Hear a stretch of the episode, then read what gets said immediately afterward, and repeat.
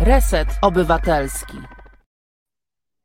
Dobry wieczór Państwu. Rozmowy Celińskiego, Reset Obywatelski. Jest 17 e, kwietnia. Mm, w niektórych wyznaniach Wielka Niedziela, w innych wyznaniach Wielkiej Niedzieli nie ma, e, a w jeszcze innych Wielka Niedziela wypada nam w innym terminie. E, jak Państwo świętują, to życzę najlepszego, jak Państwo odpoczywają, to także życzę najlepszego, e, bo to przynajmniej jeszcze jutro dzień wolny mm, i dzień e, odpoczynku. Moi drodzy, mm, dzisiaj realizuje nas Asia, ale wiem, że także Filip, jakiś taki mm, dziwnie wzmocniony skład E, na święta. E, naszym producentem tego programu jest pani Aleksandra Łyżwińska. Bardzo dziękujemy za wsparcie e, w tej formie. Zachęcamy oczywiście do wsparcia w przeróżnych formach resetu obywatelskiego. Proszę Państwa, i teraz tak, no, nie będę Państwa oszukiwał, bo jak wiecie, nie oszukuję Państwa z zasady. Zatem rozmowa, którą za chwilę usłyszycie. Rozmowa z Witkiem Beresiem e, ma już ponad 24 godziny, ale chyba się jeszcze mm, nie zestarzała i będzie odtworzona i będzie odtworzona e, z nagrania. Mm, część z Państwa się domyśliła, no bo przecież w zapowiedzi tego programu e, mówiliśmy z Beresiem, o czym będziemy rozmawiać, czyli musieliśmy już porozmawiać, bo gdybyśmy nie porozmawiali, to byśmy zupełnie nie wiedzieli, o czym będziemy e, mówić. Mm, a Państwo już za chwilę dowiecie się, e, o czym rozmawialiśmy. E, Kraków, Warszawa, wspólna sprawa z odtworzenia, ale pod koniec tej rozmowy usłyszycie Państwo, że to ostatni taki raz. Zapraszam na rozmowę z naszym przyjacielem z Galicji. Zapowiedziany gość, Witold Bereś. Dobry wieczór. Dobry wieczór. Sława Ukrainie. Sława Ukrainie i y, Bóg się. A nie, on dzisiaj umiera. Czy, nie, nie, on się nie rodzi dzisiaj. Dzisiaj My, Schowani sprawcy wykradli jego ciało, a on ożył. No taka jest prawda. No. Ta, taka, tak. Taka tak, jest przynajmniej dominująca, e, do, dominująca narracja tak, e, e, w tej chwili. My, proszę Państwa, oderwani na chwilę, bo Witold Bereś jako znany publicysta katolicki, to on dzisiaj przy biskupie krakowsko-katolicki. Krakowsko-katolicki, tak. tak. To on dzisiaj prawy przedni drążek e, dzierżył. Ja jako trochę mniej katolicki publicysta to lewy tylni, e, ale oderwaliśmy się na chwilę od tego baldachimu i tych drążków, tak, żeby, żeby dzisiaj z Państwem się spotkać. E, no to jak już jesteśmy przy świętach, przy kościele katolickim bądź krakowsko-katolickim, no to porozmawiajmy chwilę o mm, biskupie Rzymu, e, niejakim Franciszku, który przez całą wojnę mm, e, rosyjsko-ukraińską e, albo milczy, albo wydaje z siebie dziwne komunikaty, albo znaczy jemu w ogóle słowo Rosja czy agresja nie przechodzi przez gardło, tylko mówi coś tak ogólnie, że, że jakaś wojna jest i że ona jest w ogóle niedobra. A ostatnio zaproponował, żeby w drodze krzyżowej, no to jest symboliczne dla chrześcijan, krzyż e, nieś, niosła rodzina rosyjska i ukraińska, e, co prawdę mówiąc, jak zerwał z tym kościołem 30 lat temu, to mnie po prostu pierwszy raz od bardzo dawna ten kościół wkurzył, bo on generalnie we mnie nie budzi dużych emocji, bo to nie mój kościół, ale teraz to mnie wkurzył, ponieważ to jest, użyję takiego języka social mediów, symetryzm level hard. E, no, no już zrównać e, agresora, zrównać ludzi, którzy e, wkraczają do obcego państwa, zabijają cywili, gwałcą kobiety, gwałcą dzieci, do ludzi, którzy się bronią przed e, tą hordą i powiedzenie, że tu, prawda, oni są na tym samym poziomie i jedni i drudzy krzyż niosą, no to ja bym powiedział kolego Franciszku,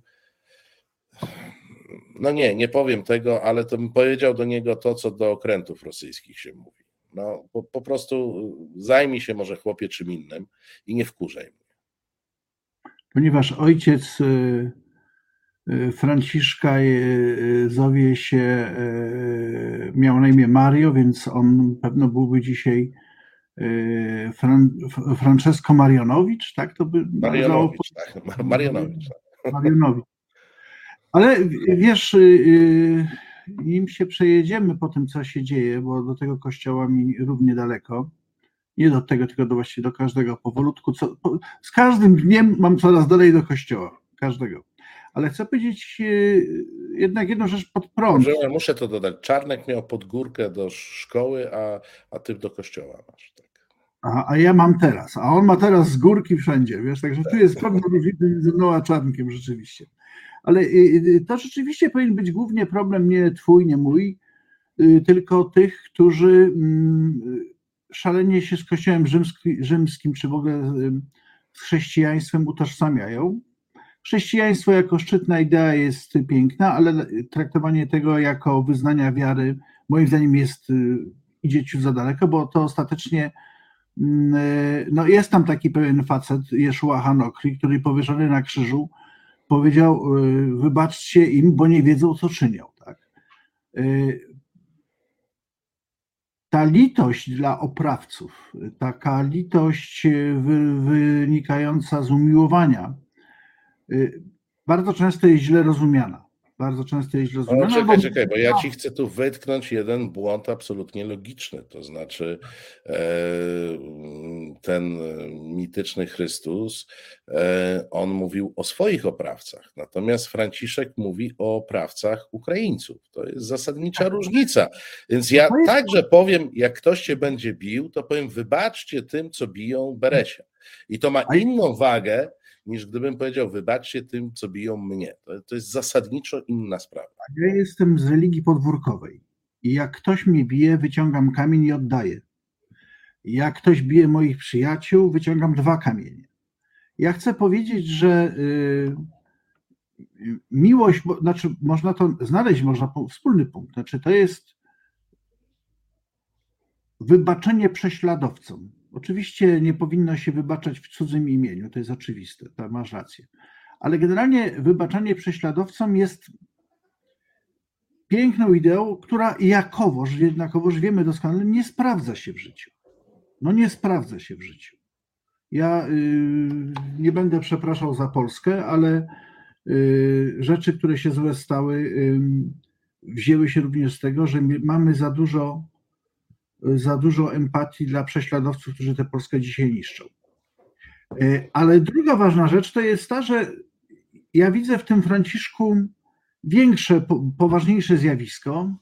To jest umiłowanie jednak potęgi. Znaczy, y, Watykan przy wszystkich zawirowaniach, raz był bardziej konserwatywny, raz był bardziej liberalny czy lewicowy, no czy kochał tron. Kochał tron. I współpraca Watykanu y, z nazistami i z faszystami wcześniej nie wynikała tylko i wyłącznie z niechęci do komunizmu, tylko również z tego powodu, że czuła watykańska władzę, potęgę władzy, która dominuje. Oczywiście, że Karol Wojtyła, Jan Paweł II y, szczerze nie znosił komunizmu i chwała mu za to i walczył z tym komunizmem ze wszech sił, ale nie jest przypadkiem, że było to po drodze również y, Ronaldowi Reaganowi, czyli największemu imperium świata. Więc jakoś tak się zawsze dzieje, że Watykan staje po stronie silniejszych. I dzisiaj ma problem. Dzisiaj ma problem, bo y, na pewno w konflikcie ukraińsko-rosyjskim dla niego ważniejszy i silniejsza jest Rosja. No i nie wypada niczego nie powiedzieć, więc mówiąc coś o Ukrainie, musi czymś osłabić y, relacje swoje z Rosją. Więc to jest A, chyba. Ale czy to, czy to nie jest jednak, czy nie należy odebrać tego głębiej? Bo mówisz, ważniejsza jest Rosja. No w tej Rosji katolików nie ma, są, e, a jak są, to powiedzmy sobie uczciwie, mają dosyć trudne życie. Raz bardziej trudne, raz mniej trudne, ale co do zasady nie mają, e, nie mają lekko. Może nie tak jak w Chinach, oczywiście, nie ta skala, ale, ale nikt ich tam e, za bardzo nie kocha. Czy to nie jest tak, że należy jednak wejść na duże słowa? E, bo ja uważam, że nie ma wojny rosyjsko-ukraińskiej, jest kolejne starcie cywilizacji Zachodu ze Wschodem. E, cywilizacji e, opartej jakoś na ideach oświecenia, racjonalizmu, z cywilizacją, do której Kościół katolicki od lat ciążył, czyli cywilizacją wschodu, która jest oparta na mistyce, właśnie na, na, na jakichś takich no. bardzo ortodoksyjnych zasadach obyczajowych i tym podobne. I tutaj to, to zbliżenie Kościoła i cerkwi trwa od lat, jakkolwiek one się nie lubią, zwalczają, to ideowo są bardzo blisko. I teraz Watykan zajął moim zdaniem e, pozycję po jednej ze stron, bo ja tu nie widzę, ja ten symetryzm to mówiłem z pewnym, e, w pewnym cudzysłowie. E, ja uważam, że oni po prostu stoją po stronie Rosji, jakkolwiek z racji tego, że większość ich wiernych jest po drugiej stronie mentalnie e, tej wojny, to nie wypada im tego wprost powiedzieć. Oni po prostu stoją za Rosją, która, jak wiadomo, walczy z gej Europą tam i różnymi innymi. To w rosyjskich mediach możemy przeczytać. Jest pewnym paradoksem, że dość konserwatywne społeczeństwo, takie jak ukraińskie, jest opisywane jako nośnik tej, tej całej rozwiązłości zachodnioeuropejskiej, ale po prostu Watykan jest po stronie Moskwy, kropka. Nie wypada mu tego powiedzieć wprost, więc w związku z czym stąd są takie kluczenia i wyrównania e, i, i stawiania na równi kata i ofiary. No, tu, tu ja nie mam wątpliwości, po której stronie w tej wojnie jestem i myślę, że Franciszek też nie ma wątpliwości, po której stronie jest i jesteśmy po różnych stronach. Bardzo dobre spostrzeżenie. To nie tylko jest po stronie Rosji, to bym po, poszerzył Twoją definicję, Twój opis. To jest przeciwko liberalnemu, zachodniemu liberalnemu światu. To jest bardzo silne, prawda? To znaczy, świat mniejszości LGBT, e, gej Europa, jak mówią Moskwicze, e, i wszelakiego zła, cywilizacji śmierci, o czym krzyczał e, Jan Paweł II i jego następcy, no to jest ten nasz świat, świat wartości liberalnych, demokratycznych. Więc rzeczywiście Watykanowi na pewno bliżej do tych, którzy może błądzą, ale na pewno nie idą w stronę skomercjalizowania y, czy też uspółcześnienia społeczeństwa, tylko idą to, te tradycje konserwatywne. Tak, tak, to, to jest na pewno też to. Y, inna rzecz, że wiesz, y, tak się zastanawiam, no, była też, była też wojna w Iraku dwukrotna i za każdym razem Jan Paweł II bardzo dziwnie się wypowiadał na ten temat, chociaż w pierwszym wypadku nie, nie ulegało wątpliwości w 1991 roku, że też napadło wielkie państwo na małe państwo na Kuwait i trzeba było bronić. I też w...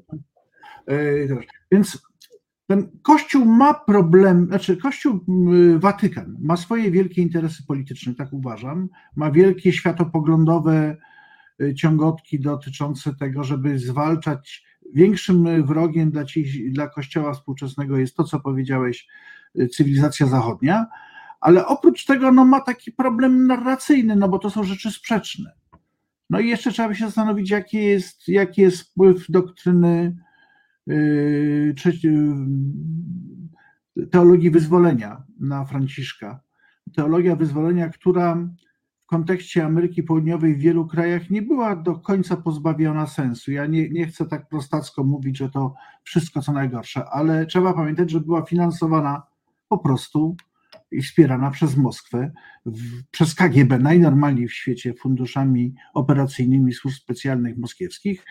I teologia wyzwolenia służyła y, teoretycznie, y, w wielu wypadkach może i praktycznie, nie chcę się czepiać, poprawie sytuacji biednych ludzi w Ameryce Łacińskiej, ale w gruncie rzeczy służyła infiltracji tego kontynentu przez ideologię marksistowską. No to jest bez dwóch zdań. Więc kto wie, czy to tutaj nie jest taki dodatkowy, taki creme de la creme, taki deser tej postawy Franciszka. No i, i powiedzmy, bo ten marksizm może jest do, do, jakiegoś stopnia wtórny, bo pan Putin z marksizmem to on tak niewiele ma w, wspólnego. E, natomiast myślę, że taki, taki e, tradycyjny antyamerykanizm, no bo gdzieś przecież za tym zachodem stoi, stoi ten szatan, e, który się nazywa Stany Zjednoczone, co też, żeby nie iść prostacko, no, Stany Zjednoczone mają swoje za uszami i, i to dużo swojego za uszami e, mają, natomiast ten antyamerykanizm powoduje mm, no jakby takie powiedziałbym odruchowe wspieranie Moskwy w różnych jej wydaniach, no bo to wydanie, które mamy, to już nie jest wydanie marksistowskie, to już nie jest rewolucja światowa, to już nie, nie jest pomoc e, uciśnionym e, braciom w Ameryce Południowej. Tu już mamy do czynienia z konserwatywnym państwem, e, bardzo związanym z Kościołem, którego polityka socjalna, tu też polski, polski widz czy słuchacz by się głęboko zdziwił, jak bardzo niesocjalna jest Rosja. Jak my w tej liberalnej czy neolipkowej, neolipkowym systemie mamy wiele mechanizmów socjalnych, e, których w Rosji po prostu nie ma, mimo że oni wyrośli z komunizmu, który miał dawać, e, miał dawać wszystko. Więc to jest, tylko że wiesz, to jest duży problem, bo mm, ja patrzę, czytam e, wypowiedzi Franciszka, jednak pod kątem tego, że jest on autorytetem dla miliarda ludzi na świecie, co mnie mniej interesuje, a bardziej mnie interesuje, że jest autorytetem dla pewnie 200 milionów ludzi w Europie, w Unii Europejskiej. I to mnie zaczyna e, martwić, zarówno pod kątem pewnych e, części katolików e, w, w Polsce, ale popatrz na taką Francję, gdzie z trzech, e, trzej kandydaci, najważniejsi, no jak wiadomo, dwójka weszła do, do drugiej tury, czyli Macron i Le Pen, ale także Mélenchon, to, to jest trójka kandydatów, która w sumie wzięła 70% e, głosów e, we Francji. To są de facto kandydaci prorosyjscy. Można tam sobie wstawić pewną skalę, bo oczywiście między prorosyjskością i niechęcią do wojny Macrona a Le Pen jest przepaść, a, ale to, to nadal jesteśmy w tym samym. Ja się też zastanawiam, na ile słowa Franciszka dają niektórym politykom i wielu im wyborcom swego rodzaju alibi. Wiesz, bo to ciężko wyskoczyć z taką tezą, że, bo się okażesz towarzysko, mm, powiem bardzo oględnie, sukinsynem. Ale ty mówisz zaraz, ja nie jestem sukinsynem. Patrzcie, mój papież to powiedział. Mój papież mówi, że tam. Twój papież. Twój papież, twój papież, no. mój też, ale twój, rozumiesz? Nie, nie, rozumiesz. No, e, wiesz, to jest, to jest e, moim zdaniem bardzo szkodliwe, e, to, to co, co Franciszek w obliczu tej wojny robi, bo ja jestem przekonany, że tę wojnę Ukraina może dla nas wygrać, bo cały czas traktuje, to nie jest konflikt lokalny. Ale dla kogo mówisz dla nas? Dla nas, dla Polski? Dla nas w sensie dla świata zachodu, szeroko rozumianego bo to jest nasza wojna. Ja nie mam co do tego wątpliwości. No, Może ona tę wojnę dla nas wygrać tylko wtedy, kiedy my będziemy jednoznacznie tę Ukrainę wspierać i nie na zasadzie chcemy abizmu, co robi Mateusz Morawiecki, tylko po prostu załadowanych pociągów bronią i wszelką pomocą, jaka jest tam potrzebna. E, jeżeli zaczniemy sobie symetryzować, jeżeli zaczniemy sobie rozwadniać, jeżeli będziemy zapominać, o co idzie ta wojna, i co oznacza wygrana jednej bądź drugiej strony, to oczywiście Ukraina jako słabsza przegra. Wiesz, no tutaj chyba problem polega na tym, przechodzimy miękko na sytuację ukraińską, że to ładnie się mówi, że Ukraina walczy y, o wolność świata zachodniego, ale naprawdę no, nie wierzę w to i gdybym był biednym portugalskim chłopem, w życiu bym to nie uwierzył, że istnieje Jungteam między zwycięstwem Ukrainy a jego cenami, za które musi wypłacać za energię elektryczną czy za gaz i tak dalej. Więc wydaje mi się, że to jest to jest zła narracja, tak powiem szczerze. Ja uważam, że to jest zła narracja. Ukraina y, na pewno y, zwycięstwo Ukrainy, czy też może nie brak porażki Ukrainy, bo, ja nie wierzę w zwycięstwo Ukrainy, bo cóż by miało nim być. Y, więc liczę, że Ukraina nie przegra, jak się dobrze wszystko ułoży i trzeba jej pomóc ze wszystkich sił. To to jest największy interes Europy Środkowej ale już na przykład czy Niemców, i jeżeli tak, to na pewno nie wszystkich, bo dla wielu Niemców y, no po prostu większe. Dzisiaj widać, że Europa się rozpadła. Tak, takie to jest pierwsze moje wrażenie. Po Brexicie po raz pierwszy mamy taki, pomimo tego zachwytu mediów y, naszych, zresztą wszystkich, jak to Europa mówi jednym głosem, Europa nie mówi jednym głosem. Bardzo zróżnicowanym głosem mówi. I ja się martwię bardzo, że za chwileczkę interes niemiecki, a już nie mówiąc o tym, jeżeli wygra pani Le Pen, co nie jest wykluczone, miejmy nadzieję, że nie, interes francuski, będzie kompletnie inny od naszego interesu. Ale widzisz, ja, ja ci tu od razu wejdę, bo zdaje się, że problem podstawowy tkwi w tym, że między innymi dzięki nam, dzięki Twoim i moim wyborom, powodującym, że Beata Szydło reprezentuje Polskę w Brukseli, a potem e, Mateusz e, Morawiecki, Europa to już jakby niezależnie od tego, co się dzieje w tej chwili na wschodzie, ona się trochę cofnęła w rozwoju. To znaczy, mówimy tak, interes Europy Środkowej też umiarkowanie Viktor Orban widzi go inaczej, a w tej Europie Środkowej jest. Mówisz interes niemiecki, interes francuski. Ja myślę, że podstawowy problem nasz, Europejczyków, bo ja się czuję e, Europejczykiem, e, jest taki, że o ile Stany Zjednoczone mają mnóstwo różnych doktryn, z których mogą sobie wybierać, Rosja ma różne doktryny, z których może sobie wybierać. Przeważnie wybiera jedną, no ale tam pewna praca e, nad e, doktrynami i, i wizją trwa. O, o Chiny to samo. To my mamy problem braku doktryny europejskiej. E, trochę Unia Europejska, owszem, powstawała jako takie zrzeszenie kupczyków, no bo ona powstawała na zasadzie, słuchajcie, jak my tu będziemy fajnie handlować. Węgiel, stalą i węglem, tak. To nie będzie wojen. Musimy sobie ustabilizować ten rynek, żeby nie było konfliktów. No ale od czasów EWG Europa posunęła się dalej. Stała się bytem politycznym, ułomnym moim zdaniem, ponieważ nie ma doktryny. Nie ma e, doktryn, które mówiłyby o tym, co to jest Unia Europejska, czym ma być za lat 30 e, i jak sobie Unia Europejska chociażby wyobraża własne bezpieczeństwo. Nie ma takiej doktryny. Masz doktrynę bezpieczeństwa Stanów Zjednoczonych, Rosji, masz doktrynę bezpieczeństwa.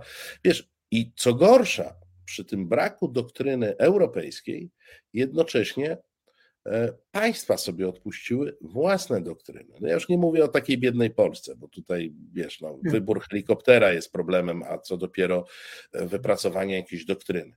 Ale zobacz, Niemcy także nie mają jasnej doktryny państwowej swojej. Francuzi także. No, Francuzi już mają i to widać, że tam ta doktryna sceptycyzmu wobec Europy coraz jest silniejsza. Ale to jest jeden element, wiesz, bo, bo, jeżeli chcesz nazwać doktryną to, że oni wierzą w to, że mogą być nadal jakimś e, mocarstwem, no to to jest antydoktryna. Ale do czego, do czego ja dążę? Otóż e, w Europie nie ma rozmowy nad tym, co to oznacza bezpieczeństwo europejskie w perspektywie 10, 30, 50 lat. No bo o tym trzeba by było rozmawiać. W, w czymś takim e, oczywiście jest też bezpieczeństwo energetyczne, e, które nam trochę psim swędem wychodzi, a nie z założonych e, działań. I teraz, jak mówisz o tym biednym e, rolniku portugalskim, to ja bym się o niego nie martwił, bo Portugalia e, miewa już tygodnie, kiedy zasila się tylko i wyłącznie energią odnawialną. To już, to już jest liczone w tygodniach, nie tylko w dniach. Myśmy oczywiście wszyscy, Polska najbardziej, przespali szansę na to, żeby ten gaz nam po prostu nie był potrzebny, albo był potrzebny w stopniu minimalnym, który można już wtedy ściągnąć z dowolnego zakątka świata. Tu akurat uważam, że pozytyw tej wojny może polegać na tym, że odblokuje się znowu kwestia e, energii odnawialnej, odblokuje się, przywróci się atom i tym podobne rzeczy. Pan Jezus stał znowu, ale tu nie, nie na tej ziemi nastąpi odblokowanie, proszę pana, no nie. Słuchaj, e, no wiesz, no, no ja zakładam, że także w Polsce kiedyś może być jakiś rząd, który nie będzie rosyjski. E, ale wiesz, powinniśmy sobie wyobrazić, jako Europejczycy, Ukrainę w Unii Europejskiej i albo w doktrynie sobie powiedzieć nie, nie chcemy Ukrainy, ta Unia Europejska kończy się na Bugu, kropka, albo sobie powiedzieć chcemy poszerzania tej strefy pokoju i dobrobytu, ale jeżeli powiemy, że chcemy, to z tego wynika choćby pomoc militarna Ukrainie. No tego się nie da e, rozdzielić. Możemy sobie powiedzieć, że nie chcemy tych Ukraińców, ale jeżeli mówimy, że chcemy, no to niestety nie pięciotysięczna e, brygada europejska czy legion europejski, jak się na polski tłumaczy, ale co najmniej kilkudziesięciotysięczne siły zbrojne europejskie zdolne do szybkiego reagowania. I tak po kolei mógłbym wymieniać elementy, które trzeba stworzyć. Brakuje tego pierwszego, brakuje tej doktryny. I jak ty myślisz, że Europa jest podzielona, no bo jej pod względem politycznym raptem jakby nie było mimo że jest. Wiesz, y, tutaj dochodzi jeszcze. Zaczynają się, moim zdaniem, powinniśmy zacząć sobie stawiać pytania o Ukrainę.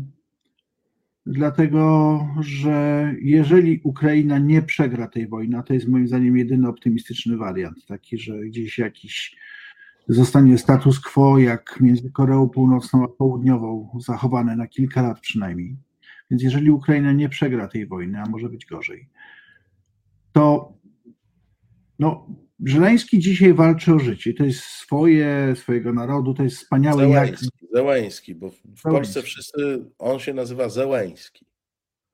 A to nie jest jakiś Polak, czy żydowskiego pochodzenia? Dobrze, żartuję.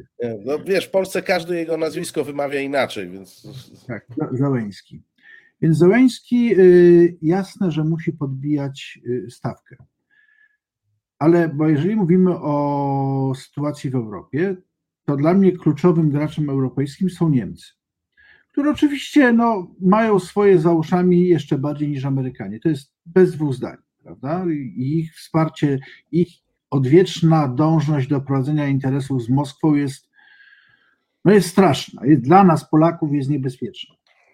No, ale dzisiaj Zołęński, a Zauważ, jak chętnie podchwytuje to polski rząd. W gruncie rzeczy zaczyna prowadzić oprócz polityki. Ja Państwa przepraszam, że w drugi dzień świąt, o, w pierwszy dzień świąt o tak rzeczach mówimy. W Krakowie zaczęło się to święta dziś chyba w sobotę. To jest to naprawdę niepokojące. Zaczynamy prowadzić politykę antyniemiecką, znaczy wykluczenia Niemców, napominania Niemców i o ile jeszcze rozumiem y, Zełęńskiego, no, który rzeczywiście musi mówić ostro, twardo, dobitnie, musi angażować społeczność międzynarodową, choćby kosztem interesu tej społeczności.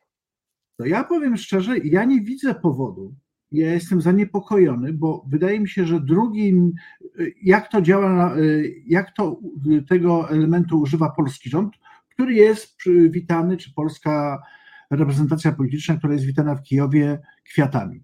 A polski rząd używa to absolutnie w podtekście politycznym, polskim, Niemiec naszym wrogiem. A ja chcę wyraźnie powiedzieć, że tak jak jestem pewien, że Moskwa jest strategicznie, kulturowo, politycznie naszym przeciwnikiem. Nie chcę mówić wrogiem, o tym możemy za chwilkę porozmawiać, przeciwnikiem, niebezpiecznym bardzo. O tym, jak jestem stuprocentowo pewien, że Ukraina wolna, niepodległa, a najlepiej w skojarzeniu, tak jak kiedyś chciał Giedroyć i Mieroszewski, Ukraina, Litwa, Białoruś, ULB, to jest podstawa nawet nie y, barykady przed wschodem, ale takiego równoważenia sił. Więc silna Euro Ukraina potrzebuje silnej, silna Europa potrzebuje silnej Ukrainy. Tak samo chcę powiedzieć, że nasze związki są absolutnie związkami z Europą poprzez Niemcy. Nie mamy innego sąsiada, nie, silnego sąsiada europejskiego. I budowanie dzisiaj i przyłączenie się do kampanii, którą prowadzi Zełęński, którą, którą ja jestem zdumiony, szczerze mówiąc, ale rozumiem, to są interesy ukraińskie, nie będę się za nich wypowiadał. Publiczne upokarzanie prezydenta Niemiec. Rozumiem, to walczą o życie. Ja nie widzę powodu, dlaczego polski premier i ta cała banda, która rządzi, miałyby to tak ochętnie podchwytywać.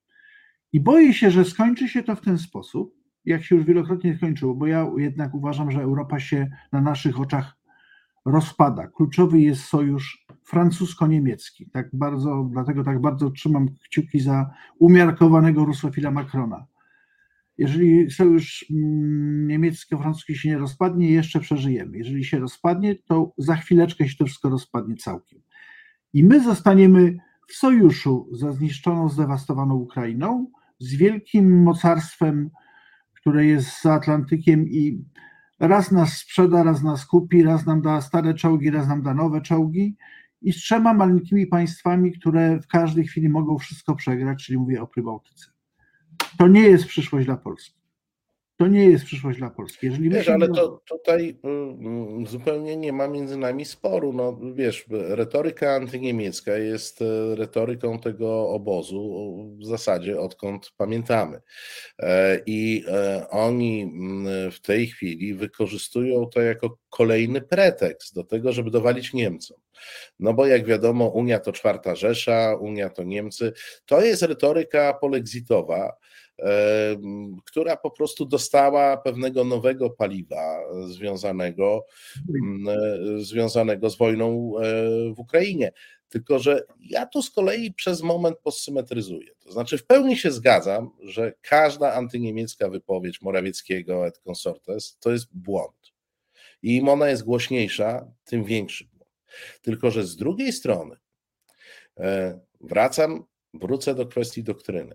Otóż kiedy ma dochodzić do rozmowy o doktrynie, e, w Niemcach włącza się jakiś bieg wsteczny. I to jakby niezależnie od ekipy, czy to jest chadecka, czy to jest e, socjalistyczno-zielona. Jakieś takie e, wycofanie, no, zacytowałbym ministra Sikorskiego, który kiedyś im powiedział: Miejcie więcej odwagi. No, nie mają tej odwagi do wzięcia odpowiedzialności za Unię Europejską, bo wszystko, co ty mówisz, to jest prawda.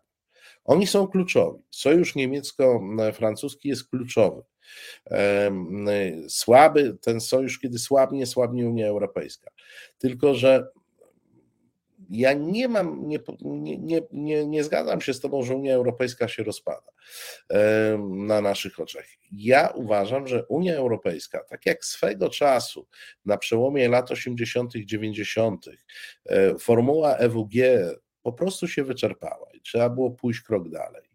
No i wtedy poszła Europa krok dalej i powstała Unia Europejska jako byt polityczny, to w tej chwili ja jestem przekonany, że pewna formuła, która się sprawdzała w czasach względnego pokoju, a przynajmniej pokoju mm, w tym bezpośrednim otoczeniu e, Unii Europejskiej, ona się wyczerpała.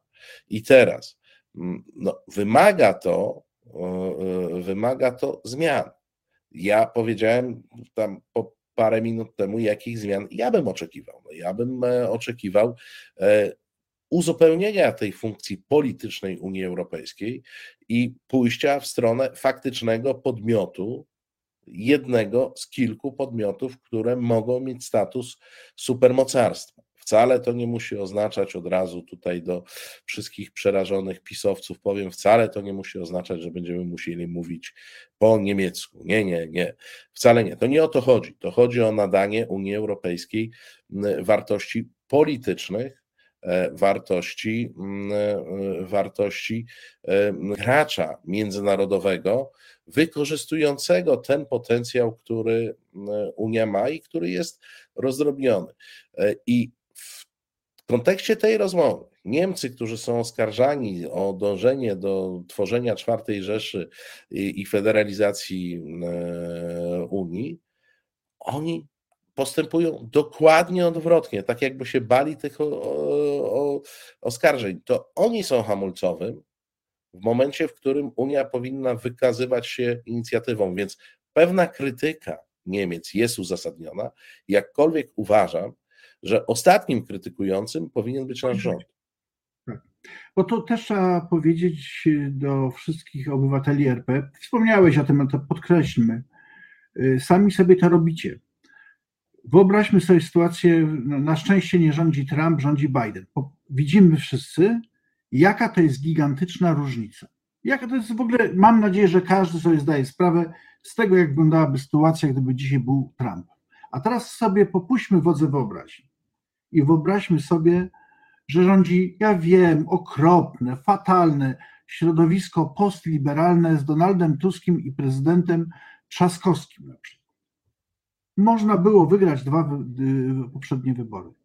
I dzisiaj sytuacja Niemiec, Niemcom, gdyby mieli silnych partnerów proeuropejskich i wolnościowych, z jednej strony Macrona, z drugiej strony liberalną Polskę, byłoby tym Niemcom, największemu graczowi, byłoby łatwiej. Byłoby łatwiej, byliby bardziej przymuszani. No, no cóż może powiedzieć Morawiecki, e, pani Merkel czy e, kanclerzowi Stolcowi? No on może powiedzieć Entschuldigen Sie bitte tylko. On tutaj. Nie, no chce, chcemy aby. Chcemy aby, chcemy aby, tak, chcemy aby. To jest ta słynna doktryna, tak, to jest bardzo, no, chcemy aby. Chcemy abizm, no to jest oficjalna doktryna polska. Więc y, jeżeli ktoś się dzisiaj tego boi, to niech sobie najpierw zapyta się w głowie serdecznie, y, czy nie ponosi odpowiedzialności za to, co się dzieje w Europie, wybierając antyeuropejskie partie i polityków w Polsce bo Polska jest istotnym elementem tej układanki. To jest bez dwóch zdań, ale, nie, ale tak samo jak może być pozytywnym, tak samo jest dzisiaj negatywnym. Ja w jednym z tekstów napisałem, jak zapewnić niepodległość Polsce, mówię, no tu Ukraina, tu Rosja, tu to, wszystko, dziewięć punktów, dziesiąty najważniejszy.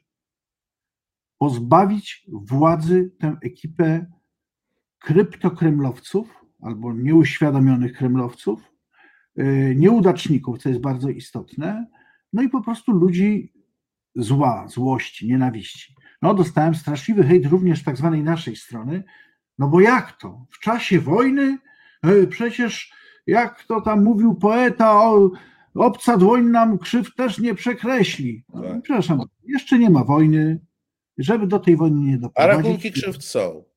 A, a rachunki krzywd są i mało tego, wchodzimy w nie coraz głębiej. Narastają. One narastają. Więc dzisiaj chcę raz jeszcze powiedzieć, Trzymam kciuki za Ukrainę. Nie chcę Rosji, ale jeżeli chcecie być bezpieczni i spokojni, wypieprzcie ten rząd, tę władzę, która rządzi w Polsce. Nie wchodźcie z nimi w żadne sojusze. W żadne sojusze. Znaczy, oczywiście, jeżeli ktoś jest oszalał i uważa, że Gowin teraz powinien dostać drugi raz szansę, niech próbuje wydawać głos na niego, no ja bym odradzał, ale proszę. Są tam jakieś postacie, które jakąś ewolucję wymuszoną przeszły. Ale generalnie to jest obóz po prostu niebezpieczny, nieodpowiedzialny. Przepraszam, dzisiaj mamy ogłoszoną przedwczoraj, wczoraj, nie pamiętam, 11% inflację. Wszyscy doskonale wiemy, że inflacja jest oczywiście wynikiem politycznych działań w całym świecie i gospodarki ogólnoświatowej, ale jakoś tak się zdarza, że w Polsce jest najwyższa w tej w Europie. Nie, no Więc... poza tym wiesz, no oni szermują e, putinflacją, twierdzą, że to coś z wojną ma wspólnego. No i cały czas im wszyscy pokazują, mamy dzisiaj 11%, a przed wojną było 9,5%. W związku z czym nie przesadzajmy, no to jest, e, to jest element e, ciężkiej pracy, którą należy docenić i należy podkreślić, e, pana Adama Glapińskiego i pana Mateusza Morawieckiego. No oni ciężko na tę inflację zapracowali, nie odbierajmy im tego sukcesu. Chciałem przy okazji pogratulować panu Adamowi e, premii, którą sobie sam wręczył, też 600 tysięcy złotych do miliona dwóch, które zarobił. Kurczę, pięć... no, Witek. Witek, słuchaj, no ale powiedz mi tak, pokaż mi drugiego takiego Po, po, powie, pokaż mi drugiego takiego prezesa banku centralnego w okolicy, który, ta, który taką inflację własnoręcznie zrobił. No, No, należy to- mu się nagroda. Absolutnie. Ja w ogóle chciałbym, żebyśmy może rzeczywiście częściej y, myśleli ciepło o tej ekipie, prawda? Znaczy ten Morawiecki, który już opieprzył Macrona, y, opieprzył Or... nie, Orbana nie, aha, a Orbana nie Tak. opieprzył. Orbana No jakoś nie, nie, nie. Wprawdzie, wprawdzie Kaczyński po, po, po wypowiedział się źle o Orbanie, ale już po wyborach, żeby przed wyborami na wszelki wypadek mu tam nie dokuczać, więc po wyborach powiedział, że, o, że, że on ma inną optykę niż Orban. Tak, tak mu powiedział. To, to, on ma tę optykę inną do następnego wywiadu, prawda? Czy to, co pan Tak, Kaczyński tak, to jest oczywiście No bardzo- jak wiesz, jak, jak się domyślasz, dociekliwi dziennikarze dociskali go tam mocno, trudny to był wywiad, więc tak mu się jakoś wymknęło. Ale wiesz, jak powiedziałeś o tych dziennikarzach, no, chcę powiedzieć coś. No, jednak jestem pismakiem z gruntu rzeczy. Jestem dziennikarzem od 40 lat, tak naprawdę. No, mam taki problem z tym, co się dzisiaj dzieje w sferze medialnej. Jak powiedziałeś o dziennikarzach, oczywiście dziennikarze, którzy rozmawiają z Kaczyńskim, to jest jedna Nie, nie, to bajka. nie są dziennikarze. Witku, bardzo cię proszę. To nie są dzien... to są pracownicy mediów pisowskich. E, Nie, nie, nie mieszajmy, naprawdę, nie obrażajmy dziennikarzy. Ale muszę powiedzieć, że y, jeżeli chodzi o opisanie sytuacji europejskiej wojny y, w Ukrainie, mam taki olbrzymi niedosyt we wszystkich polskich mediach i takie poczucie fali, nie chcę powiedzieć histerii, ale takiej, takiego baraniego ruchu stada. Kilka dni temu rozmawiałem z bardzo ciekawym pisarzem, który pracuje również w BBC, Bogdanem Frymorganem i on mówi, no, ja was bardzo przepraszam, ale to, co się w polskich mediach mówi, a tu się mówi jednolicie, że Ukraina jest y, y, właściwie wygrała już tę wojnę i że w ogóle zwycięstwo goni zwycięstwo, a że tamci to tylko dzicz. To jest tylko jedna strona medalu.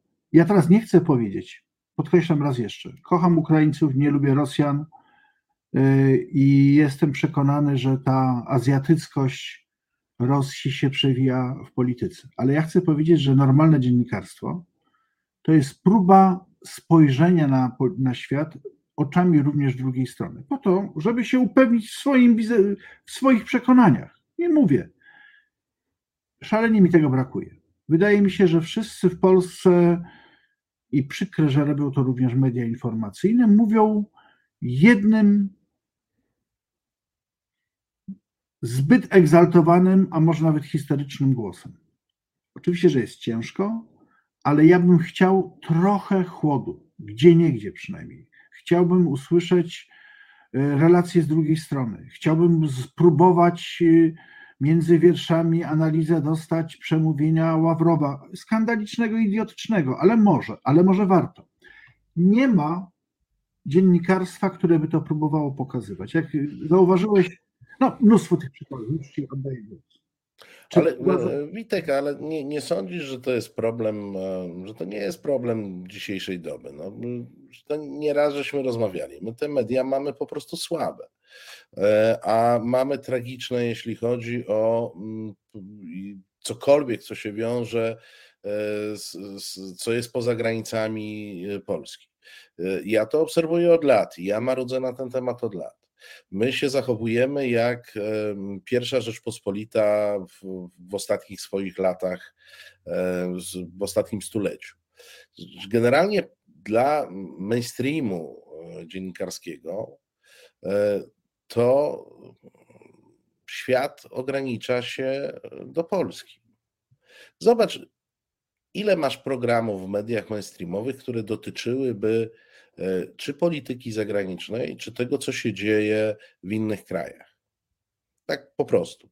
Jak chcesz zobaczyć coś, co się dzieje w innych krajach, to czasami dostaniesz jakiś reportaż, najczęściej kupiony od BBC albo kogoś e, tego typu. Tak? E, Zobacz, że redakcje nasze, największych mediów, nie utrzymują korespondentów e, zagranicznych, w związku z czym nie mają korespondencji. No jedyna, która utrzymuje jeszcze sporą pulę e, korespondentów, to jest TVP, która niestety nie wysyła dziennikarzy, tylko najczęściej pracowników mediów pisowskich. No i wiesz, z korespondencji pana Gmyza z Berlina nic nie będzie sensownego wynikało. Ja mówię o tej słabości merytorycznej, bo ja zakładam, że to jest po prostu powielanie tych przekazów, o których mówisz. Wynika z tego, że media, jako media, bo nie mówię, ci ludzie często mają kompetencje, żeby to zrobić, ale medium nie jest zainteresowane, więc medium samo ogranicza kompetencje do tego, żeby spróbować zrozumieć, co gdzieś się dzieje. Y, Ja nawet nieraz rozmawiałem w różnych gronach i y, wiesz, wydawcy mi zwracali uwagę, tylko to za chwilę dojdziemy do dylematu jajko czy kura a propos e, dzisiejszych świąt, bo wydawcy mówią, słuchaj, jak wpuszczamy cokolwiek o zagranicy, to nam ten słupek oglądalności po prostu zaczyna wbijać się w ziemię jak tu pole w Podsmoleńskiem.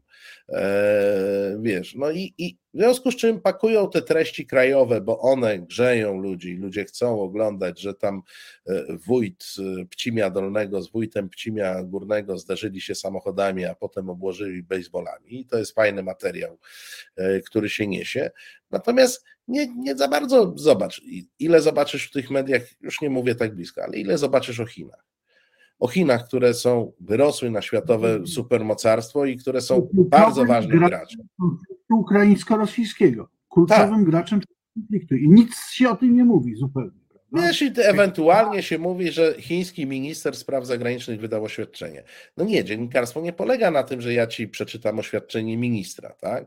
Tylko, że ja ci podam to oświadczenie w sposób jakiś przemyślany, zweryfikowany, tak? Wie- e, W, w sposób, który mm, e, spowoduje, że mm, jeżeli nie masz tego backgroundu, to dzięki mnie dostaniesz jako dziennikarzowi. No nie, nie dostajesz tego wszystkiego i myślę, że ten jednostronny przekaz e, dotyczący Ukrainy. e, Jakkolwiek ja nie jestem zwolennikiem wywiadów z ambasadorem Rosji w trakcie e, Ambasador wojny. Nie, tak samo jak nie jestem zwolennikiem wywiadów z ambasadorem Ukrainy. Bo to nie jest informacja, to jest przekazywanie linii propagandowej walczących stron. Ale wiesz, to, to jest pójście na łatwiznę w mediach. No to jest pójście na łatwiznę. Dostajesz coś gotowego, coś, co grzeje, coś, co budzi emocje. No, y, no, rozmawiamy w dniach, y, y, mój dobry kolega Kostek Gebert, Dawid Warszawski. Niektórzy uważają, że jest zbyt skrajny. Ja go bardzo wysoko cenię jako komentatora politycznego. Właśnie odszedł z Gazety Wyborczej, bo w Gazecie Wyborczej redaktor prowadzący, pomimo jego usilnych próśb, zamienił mu określenie pułku Azow na, y, z, na, z neonazistowskiego na skrajnie prawicowy. Y, Więc to oznacza, że y, teraz nie, nie chcę zastanawiać się nad tym, jak należy nazwać Azow, ale Kostek Geber, Konstanty Geber, Dawid Warszawski jest wieloletnim, wielodziesięcioletnim komentatorem, współtwórcą wyborczej, ma coś do powiedzenia i taka opinia o Azow jest między innymi próbą równoważenia tego, co się dzisiaj dzie- dzieje, czy może nie równoważenia, nie chcę równoważyć, przepraszam Państwa bardzo, nie, nie równoważymy, tylko próbą jakiegoś spojrzenia troszkę z innej perspektywy. Ale nie wolno. Nie wolno. Ja się tego boję. Jeszcze raz powtarzam, jestem za Ukrainą, nawet jestem za pułkiem Azov. Nawet tak dzisiaj. Nie ma dzisiaj ważniejszej sprawy niż powstrzymanie Rosjan. Ale my sobie musimy zadawać pytanie, co będzie za chwilę? Co będzie po tej wojnie? Czy Azow będzie miał tak olbrzymie wpływ w y, wewnętrznej polityce ukraińskiej i czy to będzie miało wpływ na relacje ukraińsko-polskie? Czy to będzie oznaczało, że w Polsce będzie wygrywała skrajna prawica? To są ważne pytania. Ja tych pytań nie słyszę w mediach i nie dlatego, tylko, że są ludzie leniwi. Tylko dlatego, że lubimy być jak barany. Tak?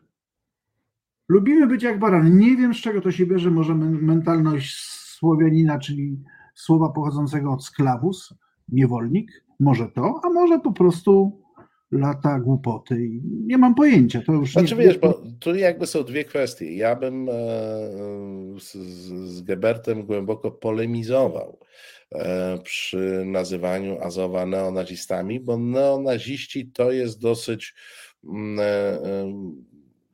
no tak, widzimy, kategoria, moim, moim zdaniem, moim publicystycznym zdaniem, zupełnie niepasująca do, e, do pułku Azow.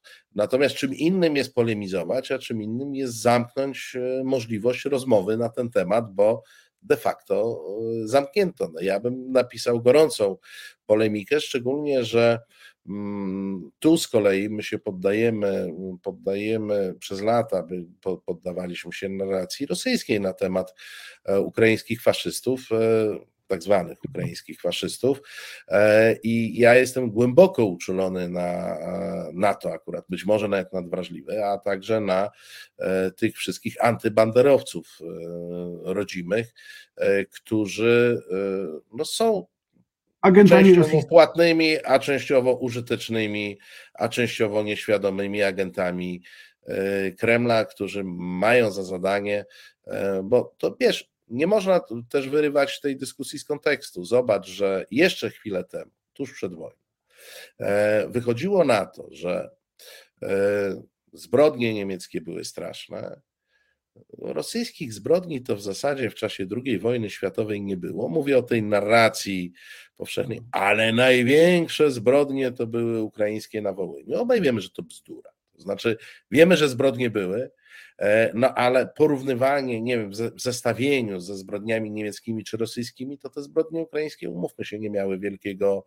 znaczenia. Ja, to, to jest zła rozmowa oczywiście zawsze, no bo każda jedna śmierć e, jest, jest straszna i tutaj trudno je e, gradować, no ale w narracji obozu rządzącego te zbrodnie ukraińskie były gorsze od rosyjskich, e, gorsze od e, niemieckich e, momentami.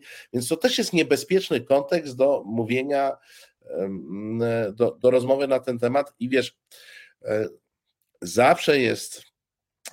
No, no, jest kwestia momentum, w którym się wygłasza określone tezy. Niemniej ja uważam, że każda teza ma prawo paść i każda teza ma prawo być bardzo mocno skrytykowana. E, ja bym tezę o neonazizmie Azowa skrytykował bardzo mocno, także na bazie e, swoich doświadczeń e, z tymi środowiskami, z którymi miałem okazję spotkać się e, podczas moich pobytów e, w Ukrainie. I ja kiedyś przez sześć tygodni byłem chroniony przez tych e, ludzi, ludzi. No, znaczy, to jeszcze nie było, to, to było lata temu, ale to, to było nacjonalistyczne ugrupowanie nazywające się UNAUNSO, którzy pilnowali, że mi się krzywda nie stała, o czym ja się dowiedziałem tam po jakimś, po jakimś czasie. To jest bardziej skomplikowane, wiesz, to znaczy Ale właśnie, ba banderowcy żeby, pilnowali, żeby mi się nic nie żeby, stało. No. Żeby nie było fake newsów i narracji propagandowej, która nam szkodzi, musimy o tym próbować rozmawiać. Nie możemy iść jednym ciągiem i uprawiać wszyscy polityki no po prostu propagandowej, no, no tyle. Nie możemy uprawiać. Ja namawiam wszystkich, żeby pamiętając o tym, Rosja źle, Ukraina dobrze, Niemcy nie wiadomo, ale dobrze, żebyśmy zawsze sobie zadawali pytanie. Zawsze jakieś pytanie, jakąś wątpliwość. No, ponoć tym się różnimy y, ludzie myślący od, od zwierząt, chociaż coraz częściej mam wątpliwość, bo chyba zbliżamy się do końca. Do, tak, tak, tak. Chciałem na koniec... cię będę wyganiał. Chciałem na koniec przypomnieć, że proszę Państwa, nadal istnieje miesięcznik Kraków, który się nazywa już teraz, uwaga, Kraków i świat. Kraków i tak. świat. Jedziemy. To zasięg globalny się zrobił. Ten, I przede wszystkim bardzo serdecznie namawiam, proszę Państwa, wspólnie z obecnym tu Marcinem, tu mamy wywiad z Krystyną Zachwatowicz-Wajdową, ale tu mamy konkurs portrety. 2021, czyli wybieramy. Ja to, naj... ja to dam w takim o, większym obrazku. Jest tutaj nawet naszym partnerem medialnym Reset Obywatelski. Proszę Państwa, bardzo prosta sprawa. Prosimy wejść na stronę internetową www.miesięcznikraków.pl i zagłosować na swojego faworyta, swojego zwycięzcę. Z 25 nazwisk, które tam są obecne, wybieracie jedno jeżeli wpiszecie swój adres mailowy, to otrzymacie również, będziecie, weźmiecie udział w głosowaniu nagród dla biorących udział w konkursie, a zwycięzca nagrody czytelników otrzyma, uwaga, uwaga, w Krakowie niech nie słuchają, bo to suma zawrotna 15 tysięcy złotych ufundowane przez pana prezydenta miasta Krakowa. Słuchaj, to w Krakowie są takie pieniądze? Słuchaj, jak ja bym ci powiedział, że 15 tysięcy, to myśmy musieli tu przez 15 miesięcy cały Kraków musiał zaciskać. Słuchaj, zawrotne Ale wiesz, mamy też nagrodę, którą wybiera, wybierze jury. Proszę Państwa, namawiamy. Głosujcie, strona www.miesiecznik.kraków.pl a 4 czerwca dowiecie się, jakie są tego rezultaty, a wcześniej będzie jeszcze festiwal portrety, na który Państwa zapraszamy na przełomie maja i czerwca, już dzisiaj. Między innymi mam nadzieję, Marcinie, że przyjedziesz ze swoją ekipą. Pokażemy fantastyczne książki arbitroru, ponieważ tytuł festiwalu jest portrety, więc ja myślę, będziemy portretować mało oczywiste twarze rosyjskiej infiltracji w Polsce. O tak, tak, tak, tego tak, robię. Będziemy, zapraszamy. Ich nie powinno zabraknąć w żadnej galerii portretów. Tak, tak, to są niezwykłe postacie i to, y, jak się Państwo zastanowicie, to nie chodzi tym razem o ambasadorów, nie chodzi o wyrzuconych pracowników y, placówek dyplomatycznych, tylko ludzi, z których być może mijacie czasami na ulicy i nawet się do nich uśmiechacie. Nie róbcie tego. Albo, albo nawet oni się do Was uśmiechają, co gorsza. co się zdarza. Proszę Państwa, namawiamy. Reset Obywatelski jest partnerem medialnym e, wydarzenia. Namawiamy do tego, żebyście głosowali, namawiamy do tego, żebyście przyjechali. Kraków jest nadal piękny. To znaczy, Kraków, mimo przeróżnych.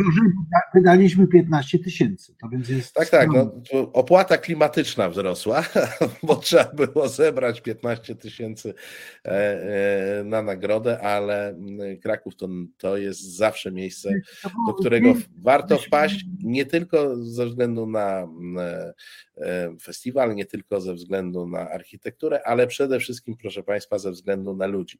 Wprawdzie oni książki dają w PDF-ach, a nie w papierze, no ale to już taka ich cecha E, główna.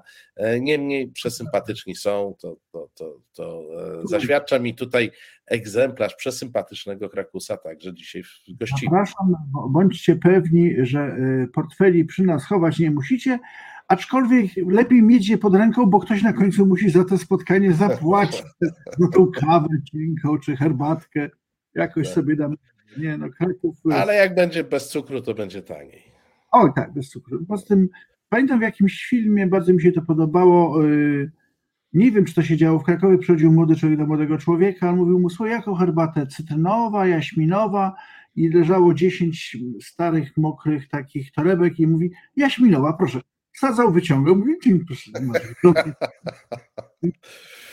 E, Witku, e, bardzo Ci dziękuję za to nasze dzisiejsze świąteczne e, spotkanie. Nie, nie, nie, nie było jakoś bardzo radosne.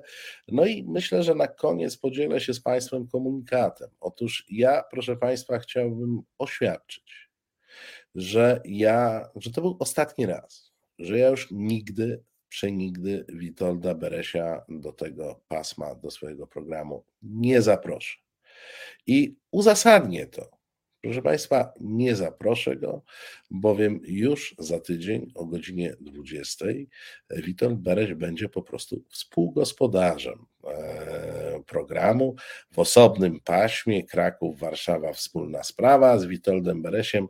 Zapraszamy już za tydzień, co niedziela o 20 e, będziemy na równych prawach współgospodarzy, zatem nie zaproszę Cię już więcej. Dziękuję Ci bardzo, że mnie zaprosisz i najbardziej z góry się cieszę, że popatrzę na to, jak wygląda dobra, prawdziwa kawa, którą Ty będziesz pił w Warszawie, bo ja będę pił zbożową na wszelki wypadek, żeby tak. było taniej. Tak, nie no, będziemy się łączyć, będziemy się wymieniać mm, e, także refleksjami na temat e, kawy warszawskiej i kawy e, krakowskiej. One obie mają źródło w kawie wiedeńskiej, ale w Krakowie coś poszło nie tak. Słuchaj, Witku. Król Sobieski zdobył kawę pod Wiedniem, ale zawiózł ją do Wilanowa. Do Wilanowa, dokładnie tak. E, dokładnie tak i stamtąd dopiero promieniowała.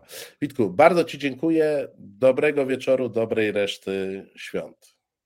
Wszystkiego dobrego święta, trzymaj się zdrowo. Cześć.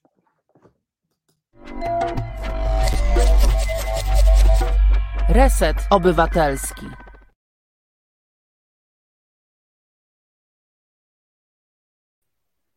No i proszę Państwa, w ten sposób żeśmy sobie z kolegą z Krakowa e, porozmawiali, a to są nadal e, rozmowy Cynińskiego, to jest nadal e, niedziela 17 kwietnia, nadal realizuje nas Asiator i nadal producentem tego programu jest pani Aleksandra Łużwińska. Bardzo dziękujemy. Także bardzo dziękujemy E, proszę Państwa, za e, to wsparcie, którego udzielacie nam e, na wielu polach, dzięki któremu się rozwijamy, dzięki któremu, jak Bożena Breczko pisze, zrzutka na dokończenie studia została zasilana przez jakiegoś Jakuba to dziękujemy także Jakubowi, który się mm, e, dorzucił, bądź Kubie, jak tutaj jest mm, e, napisane.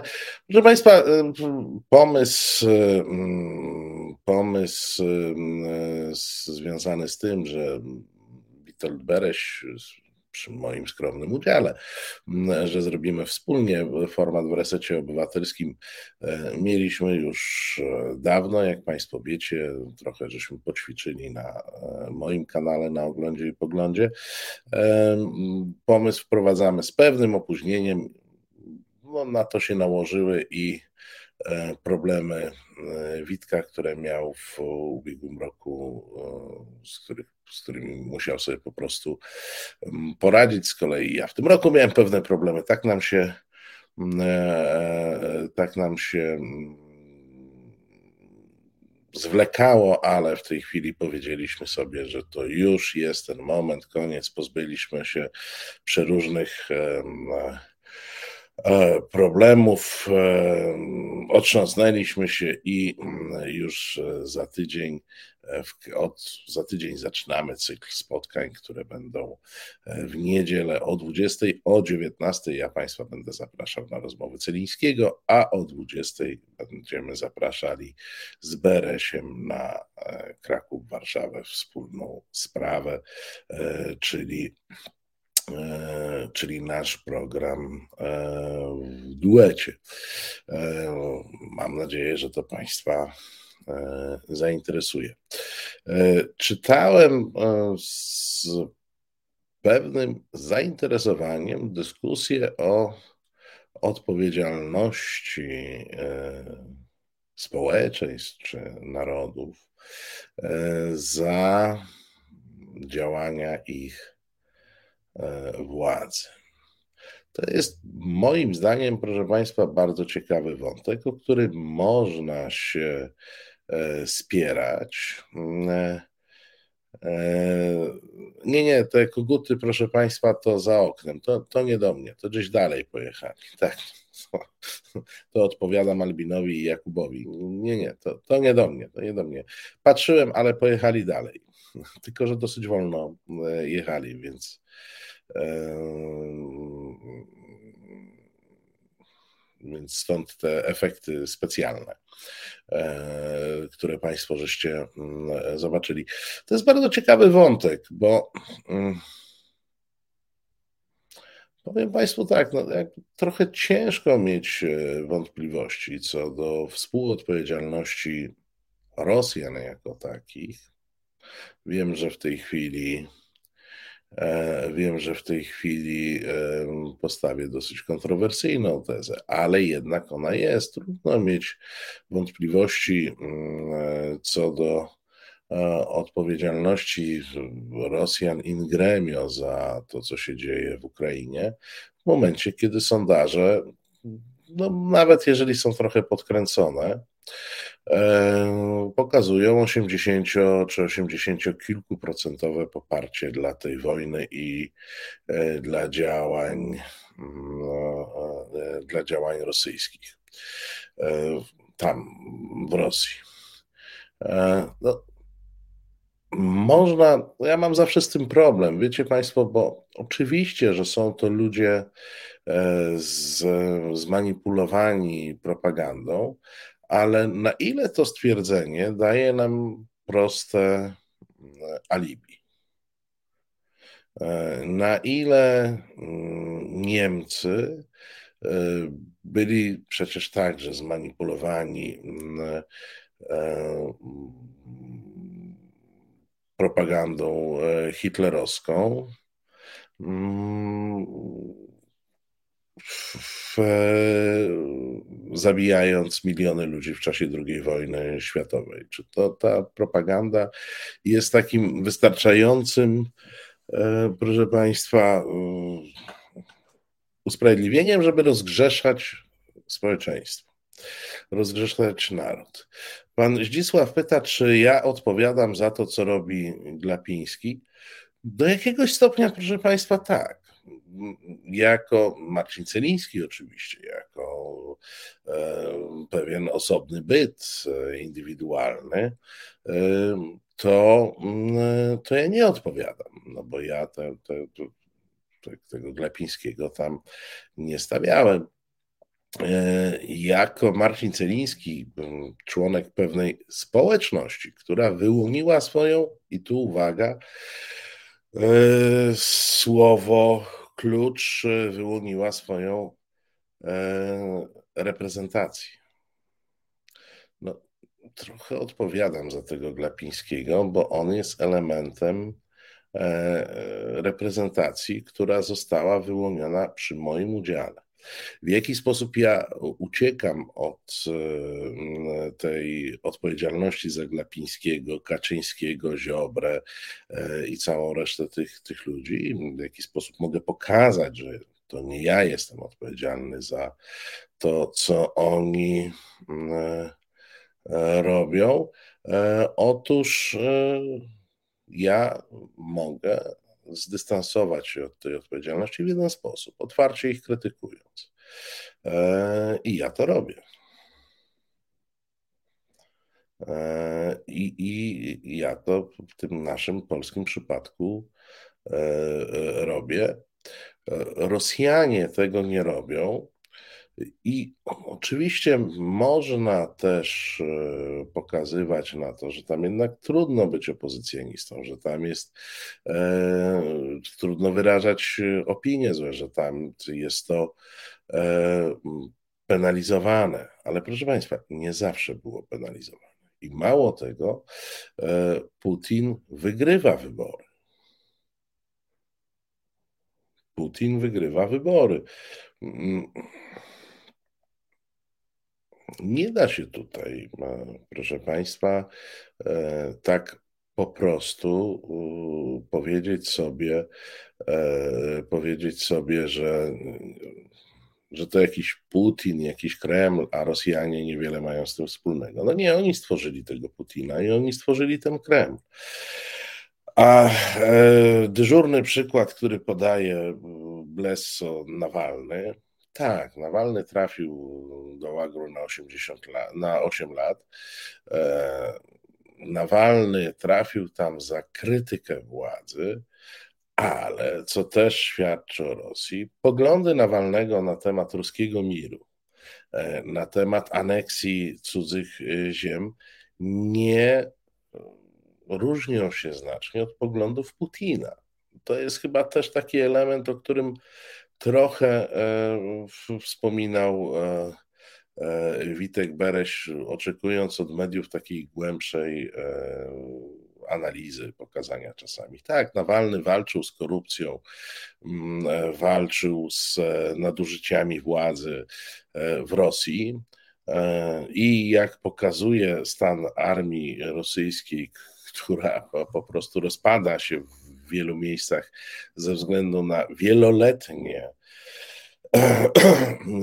wieloletnie zaniedbania, system korupcji, system nepotyzmu, to, to Nawalny miał rację. Natomiast jak mówimy o agresywnej, imperialnej postawie Rosji wobec tego, co oni uważają E, za swoją e, strefę wpływu, za swoją domenę, czyli państwa postsowieckie, tak zwaną bliską zagranicę, do której my też się zaliczamy w tych e, doktrynach, to nie ma opozycji w Rosji. Nie ma opozycji w Rosji. Ten sam nacjonalizm, ten, ten sam imperializm, to samo dążenie do um, podporządkowywania sobie e, e, społeczeństw i narodów, które z jakichś przyczyn Rosjanie wyznaczyli sobie jako te, które e, należy sobie podporządkować, to tutaj nie, nie ma czegoś takiego. A no, Jawliński to samo. Akurat z Jawlińskim to ja nawet sam kiedyś wywiad robiłem. I jak doszliśmy do polityki międzynarodowej, to proszę Państwa, spokojnie. Spokojnie. No, na to trzeba patrzeć w sposób wyważony. E, na to trzeba także spojrzeć w kategoriach e, kształtowania mentalnego, dosyć konsekwentnego od e, wielu, wielu lat, odkąd istnieje system edukacji jakikolwiek w Rosji. I to nieważne, czy ta Rosja była carska, czy ona była komunistyczna, czy w tej chwili jest jakąś tam e, quasi e, demokraturą. Myśl imperialna jest Rosjanom wpojona. Ich przeświadczenie o wyższości i dziejowej, dziejowej misji tworzenia ruskiego mira jest im wpojona. No jak chcecie trochę symetrii, podobnie jak Amerykanie w większości uważają Stany Zjednoczone za dobrodziejstwo dla świata. E, z, no i jakby z, z taką misją dominowania w tym świecie. To samo mają Rosjanie. E, Oczywiście nie ma tutaj znaku równości, ponieważ e, wartości, które tam gdzieś chcący, niechcący niosą ze sobą Amerykanie, są zupełnie innymi niż tymi, e, którzy, które e, niosą za sobą przyjaciele PiSu i Konfederacji z, z Rosji. No to, jest, to jest oczywiste. Bleco pisze słusznie, nie każdy Niemiec był nacjonalistą. SDP zostało zdelegalizowane w, w 1933 roku. No, oczywiście, że nie. Podobnie jak nie każdy Polak jest pisowcem, a nie każdy Rosjanin jest putinowcem. Tylko, że jak przyszło do wojny, to ja nie widziałem SDP zdelegalizowanego, e, który mm, e, który byłby e, oporny wobec tego, co, co Niemcy robili. Niemcy gremialnie i z przeświadczeniem służyli zarówno w jednostkach wojskowych, jak i w tych wszystkich E, jakich tych wszystkich e, paramilitarnych, parapolicyjnych e, typu SS i, i, i tym podobne.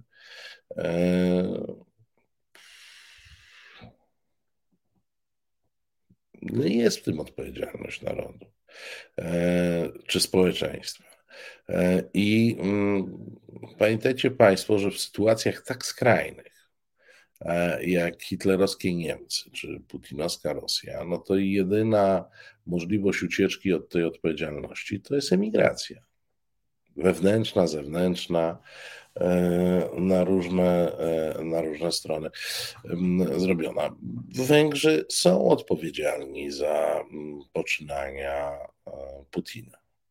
My Polacy jesteśmy odpowiedzialni za poczynania Kaczyńskiego, Morawieckiego e, i różnych rzeczy w kategoriach społecznych. W kategoriach indywidualnych oczywiście możemy się nie poczuwać, ale w kategoriach społecznych. No, jeżeli ktoś mnie zapyta, czy brałem udział w wyborach e, prezydenckich, w których Duda uzyskał reelekcję, tak. No, czyli jestem współodpowiedzialny za ich wynik. Czy głosowałem na Dudę? Oczywiście, że nie. O, oczywiście, że nie. Czy próbowałem coś zrobić, żeby Duda e, nie był prezydentem? Oczywiście, że tak. I w tym momencie ja zaznaczam ten swój brak odpowiedzialności za mm, e, tego człowieka, mm, e, za tego człowieka, który no, zajmuje nadal e, pałac prezydencki wykazałem się jakąś e, e, aktywnością związaną z tym, żeby prezydentem był e, ktoś inny, a nie, a nie Andrzej Duda. Ale to jeszcze raz powiem, to myślę, że to jest jeden z wątków trudno rozstrzygalnych, bo oczywiście, że mm, wewnętrznie ja się burzę. Jak sam sobie mówię, że jestem odpowiedzialny. Ktoś tu z Państwa pytał za Glapińskiego, czy jestem odpowiedzialny. No, no jestem. I jak to mówię, to mnie cholera bierze, bo nie chciałbym być, no ale mm, ale jestem. E, w relacjach zewnętrznych, proszę Państwa, słowo klucz, reprezentacja. No nas reprezentuje w relacjach e, zewnętrznych Andrzej Duda, Mateusz Morawiecki i po kolei możemy sobie tę listę mm, e, nazwisk, które nas reprezentują, wymienić. Nie lubimy ich, tak? nie, nie czujemy z nimi wspólnoty. Oczywiście, że tak, ale oni nas reprezentują.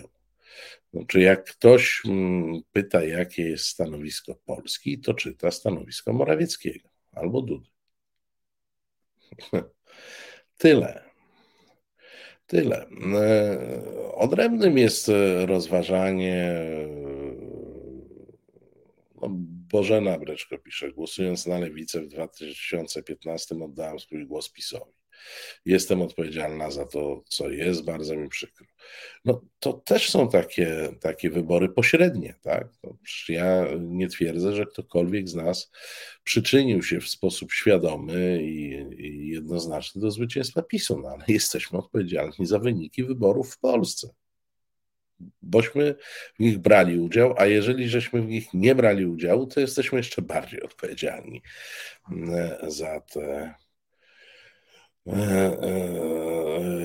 za te wyniki. A, to, to, w tej chwili przeczytałem, ci, co nie biorą udziału w wyborach, nie są odpowiedzialni. Są podwójnie odpowiedzialni za to, co się dzieje, jeżeli rezygnują z możliwości e, głosowania i urządzania świata, które, który nas otacza. E, Anna pisze, jeśli rządzą nami populiści, to winne są poprzednie władze, bo nie edukowali społeczeństwa, nie ogarnęli grup wykluczonych. E, w sensie jesteśmy winni in gremio. Tak, i to też jest, e, to, to też zakładając tylko jedno, jedno ale, że nie ma jednej przyczyny, tak? bo my tak lubimy powiedzieć, jest jedna przyczyna. Nie, przyczyn jest bardzo wiele, dla których PiS nami e, rządzi. Duża część z nich od nas zależała i za to wszystko jesteśmy winni. E, część była niezależna od nas, e, ale to opisuje Tomek Piątek w swoich książkach. Tu też mamy pewną winę, bo silniejsze państwo dałoby sobie radę e, z tym, co się w Polsce e, e, działo. Jest rzeczą oczywistą, że my jesteśmy po jakimś, jakiejś kompletnej katastrofie edukacyjnej, po mm, rozwaleniu zupełnych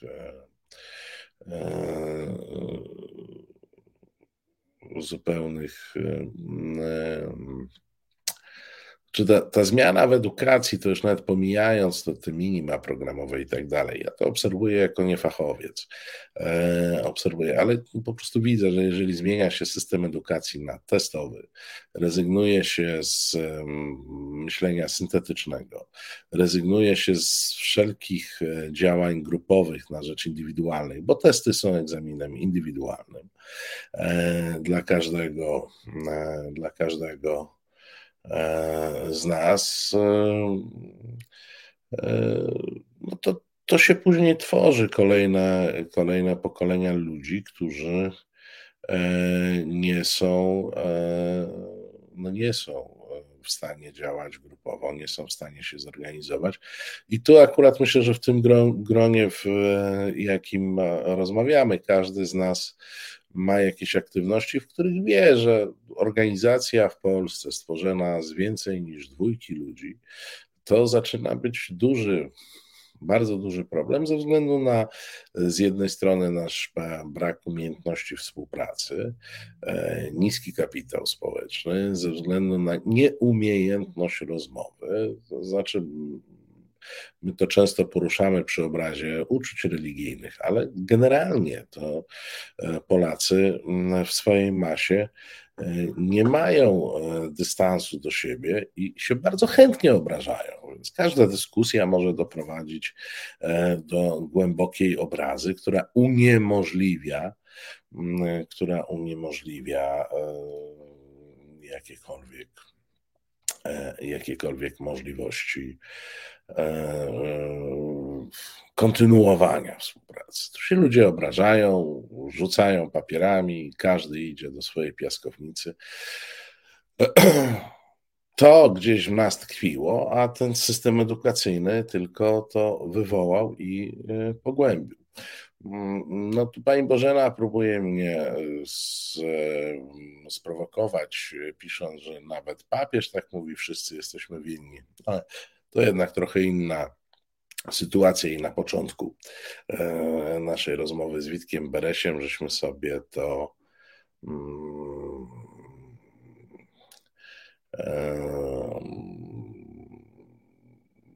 wyjaśnili, a przynajmniej ja powiedziałem, jakie jest moje zdanie. No tutaj nie ma żadnej e, symetrii. Nie ma żadnej symetrii.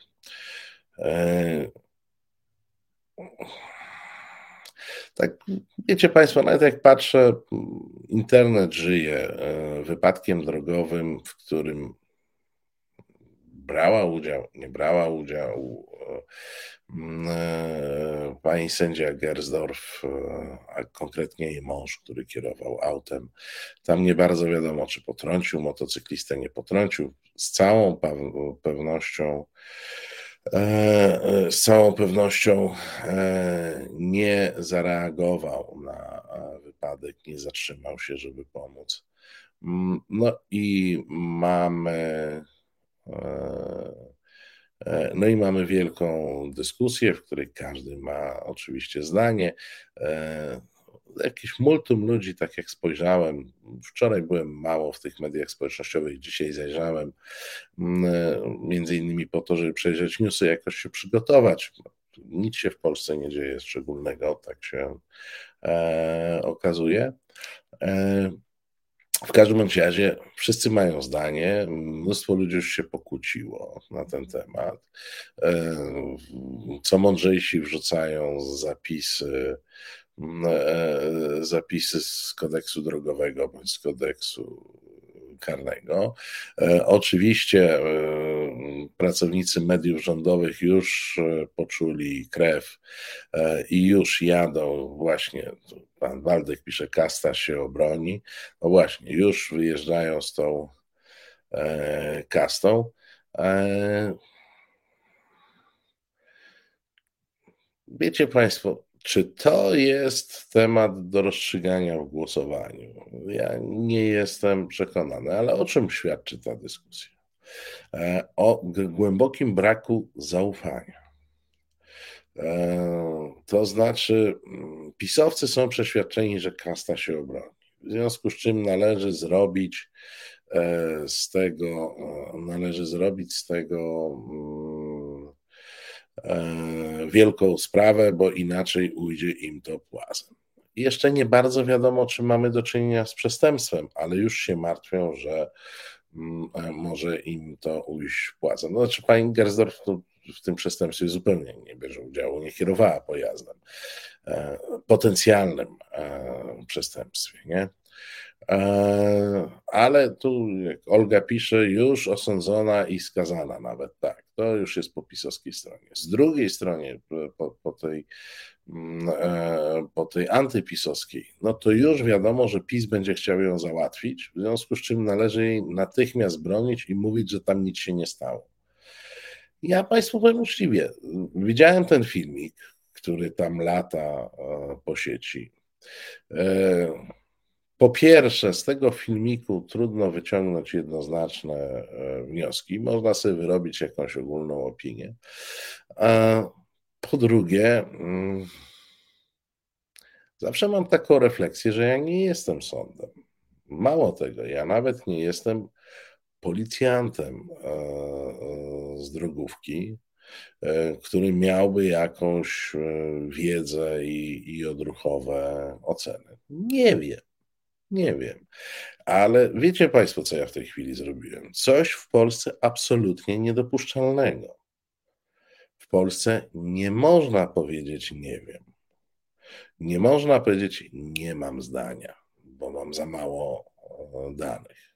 No to w tym momencie jestem ostatnią fujarą, a najbardziej e, prawdopodobne, że jestem zdrajcą, no bo jeżeli ja nie wiem, to e, dla pisowców jestem tradycyjnie mm, e, postkomuchem, a dla antypisowców jestem już pisowcem, skoro nie wiem, no bo powinienem wiedzieć, bo to chodzi o panią Gersdorf. Sędziowie, z tego co wiem, mają dożywotnie immunitet. To odpowiadam na pytanie z czatu i także mm, sędziowie w stanie spoczynku E, immunitet. E, oczywiście każdy jeszcze przepuszcza przez, mm, e, przez filtry własnych doświadczeń. Ja jestem kierowcą aktywnym z, dużą, z dużym kilometrażem na liczniku i powiem Państwu, że nie jestem dobrze nastawiony mm, do E, motocyklistów, e, którzy na autostradach, jak to sami mówią, jadą 2 albo 2,5 złotego na godzinę, czyli 200-250 na godzinę. E, I tutaj też tak z tych zdjęć, które, które widziałem, no, tam zdaje się, że szybkości były dosyć, dosyć duże. Ci E, motocykliści mm, tak jeżdżący, no, nie są e, najbezpieczniejszym e, nie są najbezpieczniejszym elementem tego krajobrazu drogowego. Ale nie, proszę Państwa, już ja, jak mówię, ja wczoraj trochę bardziej podziwiałem wiosnę, trochę rodzinnie, e, bardziej sobie e, odpocząłem, e, więc byłem poza mediami społecznościowymi. Jak już wróciłem, wróciłem do nich, to już było po wyroku, tak, i, i po apelacji. I po apelacji nawet, i już wiadomo, że E, pani Gersdorf jest mm, winna całemu e, zdarzeniu, albo zupełnie, e, albo zupełnie niewinna, w zależności od tego, w którą bańkę można było, w którą bańkę sobie zajrzałem internetową. No jest następna rzecz, że ta strona antypisowska ma czasami takie takie Podobne zresztą do, do pisowskiej, to znaczy ma tak, taką tendencję do mm, pewnego, jakby to powiedzieć, idealizowania swoich e, bohaterów.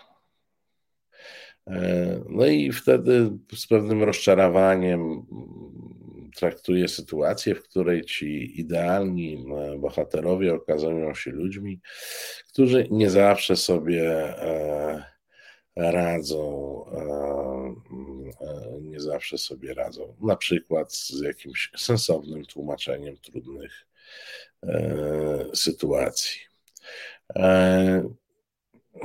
No, są ludźmi, są ludźmi. No, ka każde, są ludźmi, którzy mogą mieć swoje przywary przeróżne. Ja nie mówię, że to, to należy tam jakoś cekować, no ale powiedzmy, może się okazać, że bardzo znany dziennikarz głównej stacji telewizyjnej, mainstreamowej, informacyjnej, opozycyjnej ma jakiś problem z prawem jazdy i jeździ bez prawa jazdy od lat. E, może się okazać, że największy nawet bohater spowoduje e, wypadek e, drogowy. To się, proszę Państwa, po prostu zdarza, no, ale nie pasuje do jakiegoś takiego mm, przeświadczenia o tym, że, że to są bohaterowie niezłomni, bo jak wiadomo, bohater niezłomny nie może mieć słabych stron nie może mieć żadnych wad. E, dlatego w żadnym e, podręczniku e, historii nie przeczytacie, że Józef Piłsudski miał dwie żony i jedną nieślubną córkę, no bo przecież bohaterowi nie wypada, tak? No, tak z pewnym, pewnym skrótem. Moi drodzy, zróbmy sobie chwilę świąteczno-muzycznego oddechu, po której wracamy. Dochodzenie prawdy. Dziennikarz śledczy Tomasz Piątek jest nieustannie na tropie. Ujawnia wszystko to, co najgłębiej ukryte. Fakty niewygodne dla władzy i kłamstwa najważniejszych osób w państwie. Jak wygląda dziennikarskie śledztwo? Jak dochodzi się do prawdy? Nie chowamy głowy w piasek. W poniedziałki o 19 w resecie obywatelskim potężna dawka niewygodnej prawdy. I wracamy. Nadal producentem jest pani Aleksandra Łużwińska. Bardzo dziękujemy. Nadal realizuje Asiator. Być może z Filipem na zmianę, bo dzisiaj mi się dwoje we dwójkę pojawili. E, może to z okazji e, świąt. E, na pytanie, dlaczego Reset nie puszcza Krzyżaniaka, odpowiem cytatem z Grzegorza Schetyny. Nie mam takiego wrażenia. Pieśni Wojtka są przecież emitowane w resecie. E, że akurat w tej chwili poleciała jakaś inna, no bo nie tylko pieśni, e, pieśni Wojtka. E,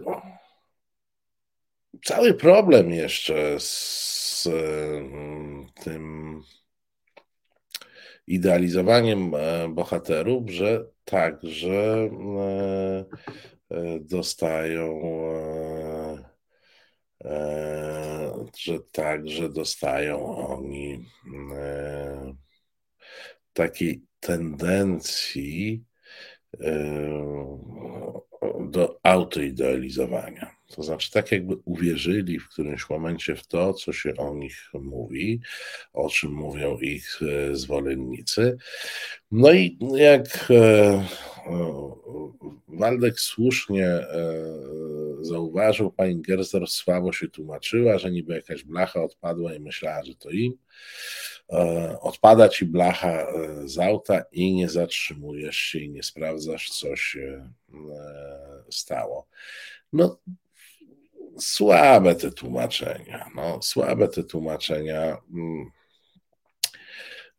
Wprawdzie ja bym tutaj mógł jakoś sobie, mógł jakoś sobie mm, to tłumaczyć, mógł sobie e, jakoś na, na różne sposoby tłumaczyć. No bo czasami jest tak, że tam to, to była droga szybkiego ruchu, szybko się jedzie, nagłe zatrzymywanie, e, nagłe zatrzymywanie mm, samochodu, różnie to bywa. Niemniej no, raczej się człowiek zatrzymuje, kiedy widzi niezaopiekowany e, wypadek, bo gdyby tam już ktoś się opiekował tym motocyklistą i tak dalej, to rozumiem, i można jechać dalej. Ale tu jedyne co to być może kierowca pojazdu faktycznie czegoś nie zauważył. Nie wiem, tłumaczenia są głupie mm, e, i, i mało e, wiarygodne. E, pan Bartka upiera się, że nigdy w resecie nie słyszał Krzyżeniaka, a ja słyszałem niejednokrotnie, no ja nie mam tej statystyki pod ręką. W tym programie nieraz leciał kawałek Wojtka. Jest inna rzecz, że tu akurat koleżeństwo realizatorów bierze. Mm, ja wolę trochę ostrzejsze nuty, więc w tym programie przeważnie częściej usłyszycie frontal cortex niż e, krzyżeniaka. E, pani Dorota pisze, że mam wrażenie, że redaktor Celiński zasypia przy mikrofonie, a może to taka atmosfera świąt. Nie, proszę Państwa, nie zasypiam, wierzcie mi, mam jeszcze trochę roboty po programie, więc e, nie, e, nie przysypiam, nie, nie przysypiam. No może faktycznie mam dzisiaj e, trochę, trochę wolniejszy sposób e, mówienia, ale to z racji tematów, bo mało jest dzisiaj tematów takich newsowych. Z premedytacją omijam problematykę wojenną, Mm, mm, ponieważ rozmawialiśmy o tym z, z Witkiem, rozmawialiśmy o tym tydzień temu i pewnie będziemy rozmawiali o tym za tydzień, kiedy gościem e, będzie mm, generał Pytel. Pan Tomasz e, przypomina, że w, zwłaszcza w programie Krzyżaniaka, Krzyżaniak żąda Krzyżaniaka i dostaje Krzyżaniaka. No bo prawdopodobnie dla Krzyżaniaka muzyka Krzyżaniaka jest ulubioną e, e, muzyką. E, no, redaktorze może spuścić bestię, będzie żwawiej. Bestie z tego co słyszę poszły w tej chwili na wieczorny obchód e, terenu. Pani Ela pisze na fejsie, pani Gersdorf siedziała z koleżanką na tylnym siedzeniu, pewnie rozmawiały, więc mogła nie zauważyć. No mogła, tu jakby wszystko jest, e, e, e, tylko że to jakby one nie, nie miały roli do odegrania. No to jest kwestia, to jest kwestia, proszę Państwa, kierowcy. No, za, za wszystko odpowiada kierowca. No, kolega Małpiak tutaj z, z, ze szwajcarskim dowcipem o milicjantach, dlatego do audycji trzeba dwóch redaktorów, jeden czyta, a drugi pisze, mówi. E, mowa o czytaniu e, czatu. E, czytam państwa, państwa wypowiedzi, staram się do nich e, odnosić, począwszy od tej dyskusji o odpowiedzialności, e, o odpowiedzialności. E,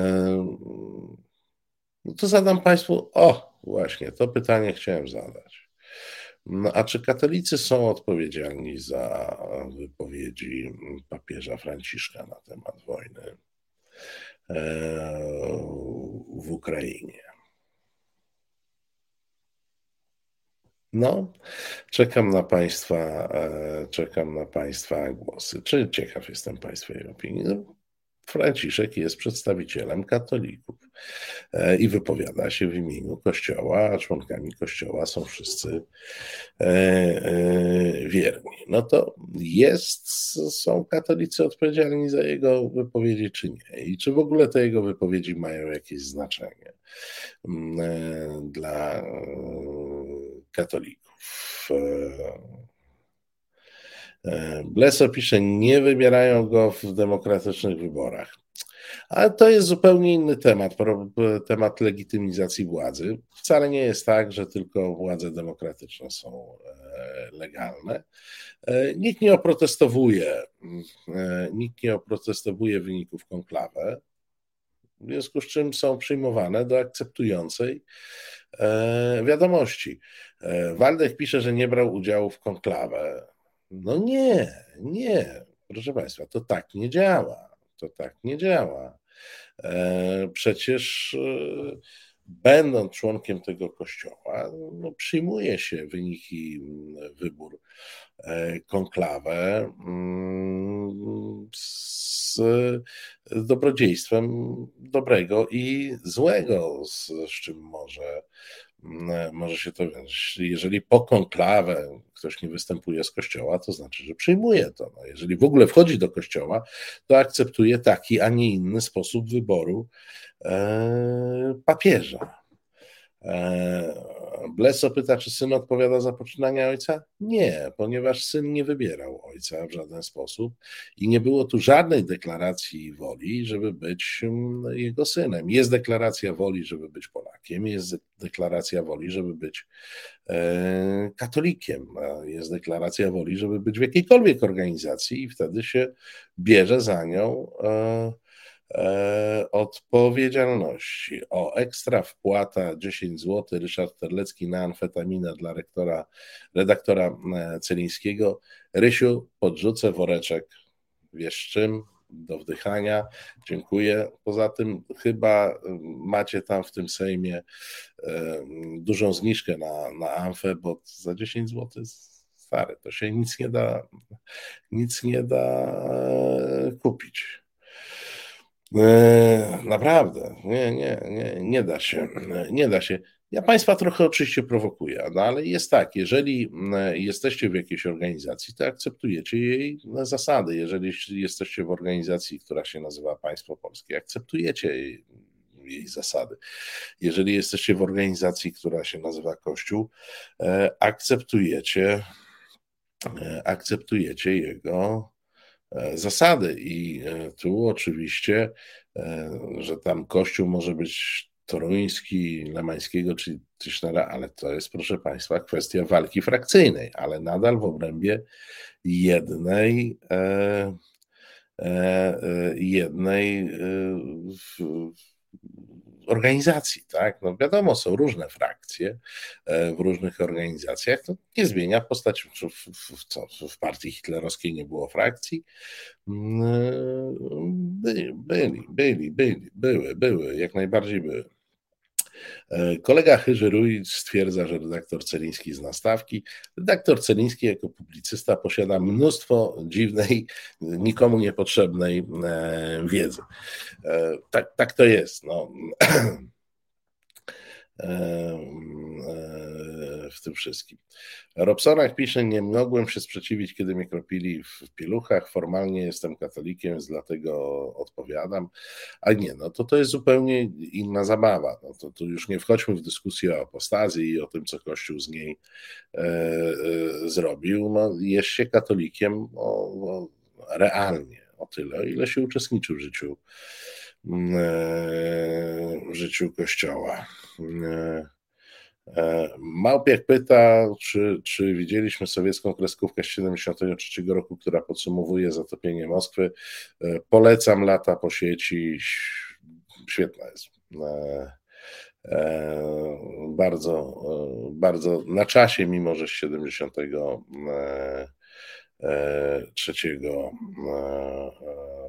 roku. Naprawdę ktoś, kto ją tam odnalazł w jakichś archiwach, wiedział czego, e, czego szukać. E, wiecie Państwo, ja, ja myślę, że to za łatwo jest rzucić z siebie odpowiedzialność. Jesteśmy odpowiedzialni także za to, że w Polsce, w której na opozycję głosuje milion złotych więcej, milion, milion głosów, przepraszam, więcej niż na partię rządzącą. Nadal rządzi prorosyjska e, partia, e, w dużej mierze zasilana mm, agenturą mm, wiadomego państwa. Marek Jurkiewicz pisze, Igor Isajew twierdzi, że Polska była i jest rasistowska w kontekście tego, że na granicy z Białorusią zmarła kolejna osoba z Azji, a to przecież Polacy wybrali taki rząd. E, no moi drodzy, ale od tego też na co nie jesteśmy odpowiedzialni za naszą Straż Graniczną, przecież nasza Straż Graniczna działa tam e, w naszym imieniu i z naszego mandatu. Chcemy, czy czy nie chcemy.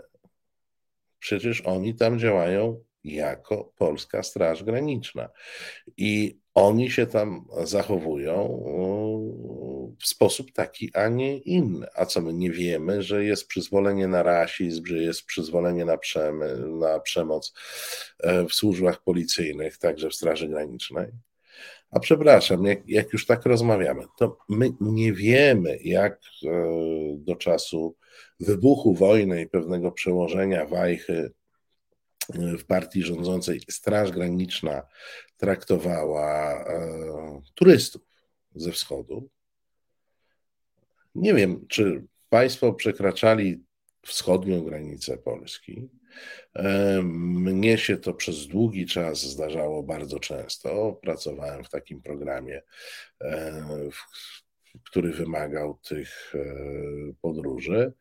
E, I prawdę mówiąc, nóż się w kieszeni otwierał i ileś razy próbowałem interweniować e, z poczuciem wyższości pograniczników z mówieniem na ty e, do każdego e, ze wschodu, z traktowaniem ich e, poniżej wszelkich standardów i to mówię i to mówię o kwestiach czysto narodowych, o traktowaniu Ukraińców, Białorusinów, Rosjan, strasznie traktowanych. A jeżeli już pojawiał się ktoś, o ciemniejszym odcieniu skóry. Czy to był Bliski Wschód, czy to była e, Afryka, no to nie, no to w tym momencie e, te paniska ze Straży Granicznej i służb celnych dopiero pokazywały, e, na co ich stać. Proszę Państwa, tak było. Ja, mnie było wstyd. Jako Polakowi było mi wstyd, że polskie służby, i to jeszcze nie były pisowskie służby, w taki sposób się e, odnoszą. E, więc czy Polska jest rasistowska? No, proszę Państwa, w dużej mierze jest. W dużej mierze e, jest. Służby naszego państwa selekcjonowały, pamiętacie, nawet na początku wielkiej fali imigracyjnej z Ukrainy, no jak nastąpiło? Zaczęły się kłopoty afrykańskich studentów, którzy usiłowali się e, ewakuować e, z Ukrainy. No, no jak ich rozpoznawano? Po kolorze skóry. I raptem była szybka ścieżka dla białych imigrantów z Ukrainy, a jakiś problem dla mm, e, czarnoskórych imigrantów z Ukrainy. Oni uciekali przed tą samą wojną. Oni uciekali, moi drodzy, przed tą samą wojną, przed tym samym zagrożeniem, przed tymi samymi rakietami Putina e, walącymi w Kijów i e, inne duże miasta e, na wschodzie, na wschodzie Ukrainy. I dlaczego, powiedzcie mi, byli traktowani inaczej? No, znacie odpowiedź. E, jesteśmy za to odpowiedzialni, przyzwalamy e, na to. E, nieliczna grupa z nas podnosi temat przerzucania ludzi przez druty na granicy polsko-białoruskiej. Nawet jak popatrzycie na badania, to tam mniej więcej 20% Polaków rozumie, że tam się dzieje zło a 80% jest przeświadczonych, że e, tam nasze służby wykonują świetną pracę i chronią nas przed tymi wszystkimi islamistami e, i różnymi e, zagrożeniami. I co? Dla mnie odpowiedź jest jednoznaczna. Tak, jesteśmy rasistowscy. A kryzys migracyjny to tylko uwypuklił. Białych Ukraińców, tak, wpuszczamy, witamy. E, ciepła kawa, pierogi. Ciemnoskórych przerzucamy przez druty. Tyle.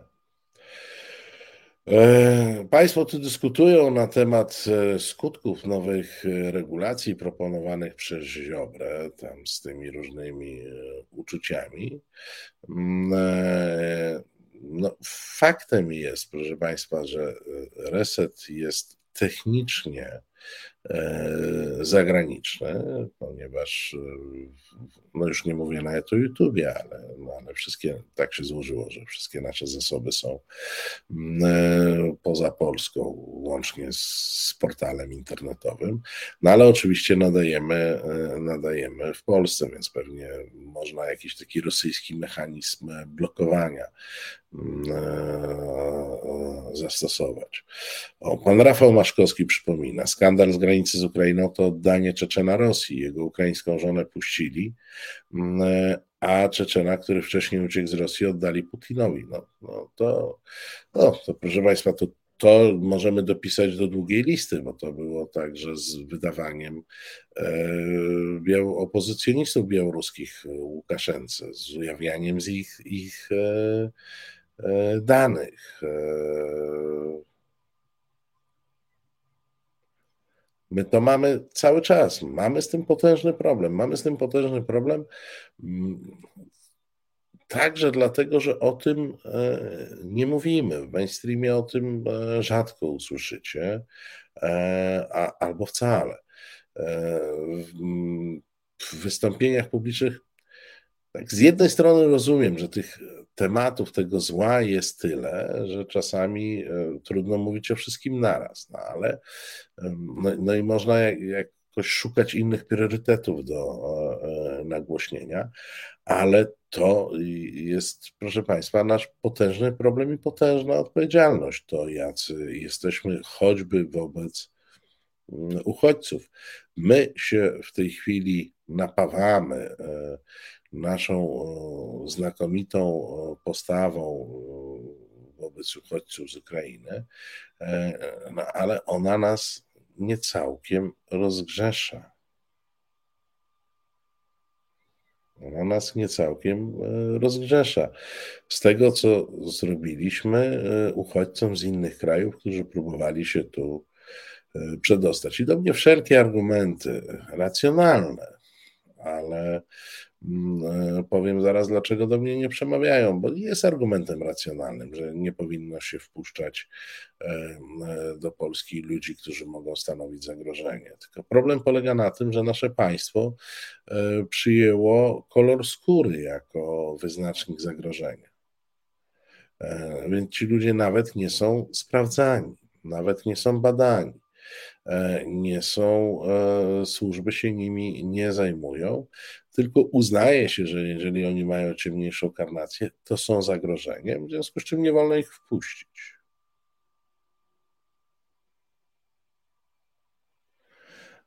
Co to jest?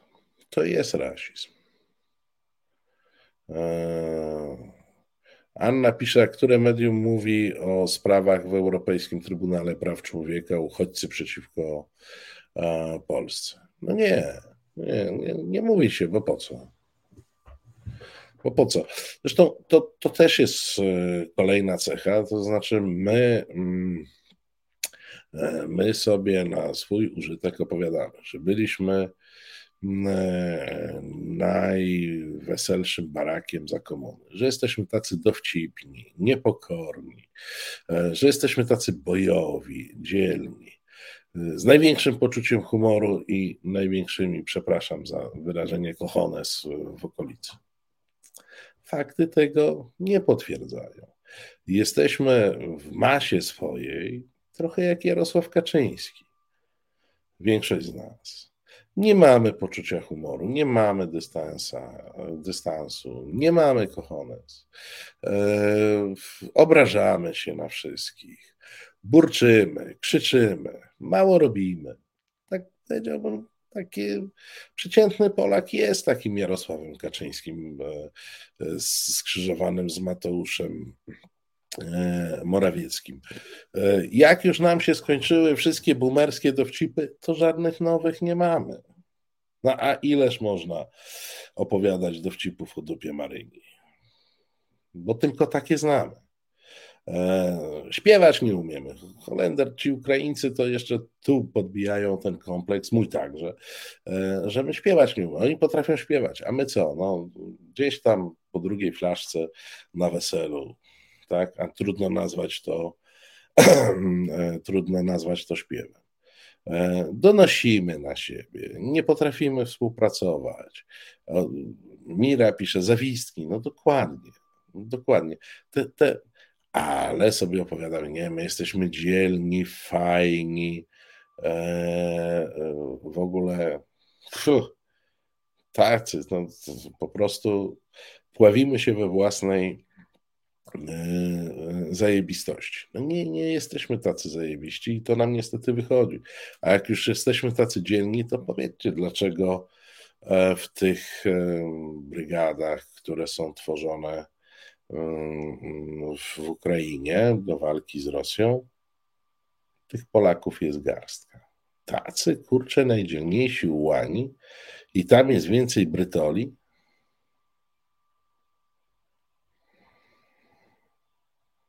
Coś nam to mówi? Coś chyba jest nie tak, jest chyba pewien dysonans pomiędzy tym e, malowanym przez nas samych e, portretem, a rzeczywistością. E, I to chyba jest duży rozdział. Moi drodzy, muszę kończyć, bo już 21 nadchodzi i magazyn Kultura za chwilę się e, otworzy. Ja Państwu przypominam, że dzisiaj jeszcze magazyn e, Kultura, a potem program nasz sportowy o najdziwniejszych sportach, jak, o jakich możecie usłyszeć i o których najczęściej nie słyszeliście. Reset jutro jak zwykle od 17 zaczyna Tomek Końca, potem Tomek Piątek potem prawoteka. Mm, ja Państwu dziękuję za dzisiejsze spotkanie. Do zobaczenia, do usłyszenia e, z, za tydzień w tym formacie. Przypominam o 20 za tydzień nowy format z Witoldem mm, Beresiem. Nieustająco niskie ukłony. Bardzo Państwu dziękuję za wsparcie resetu, zarówno za to cykliczne no, wpłatę na działalność, e, jak i e, za to akcyjne na zrzutkę drugiej części budowy domu e, resetu. Bardzo dziękuję Aleksandrze Łyżwińskiej, która była producentem tego programu. Bardzo dziękuję Asiatorowi, która nas realizowała, realizowała i bardzo Państwu dziękuję wszystkim, którzy zechcieli tutaj zajrzeć. Miłego wieczoru.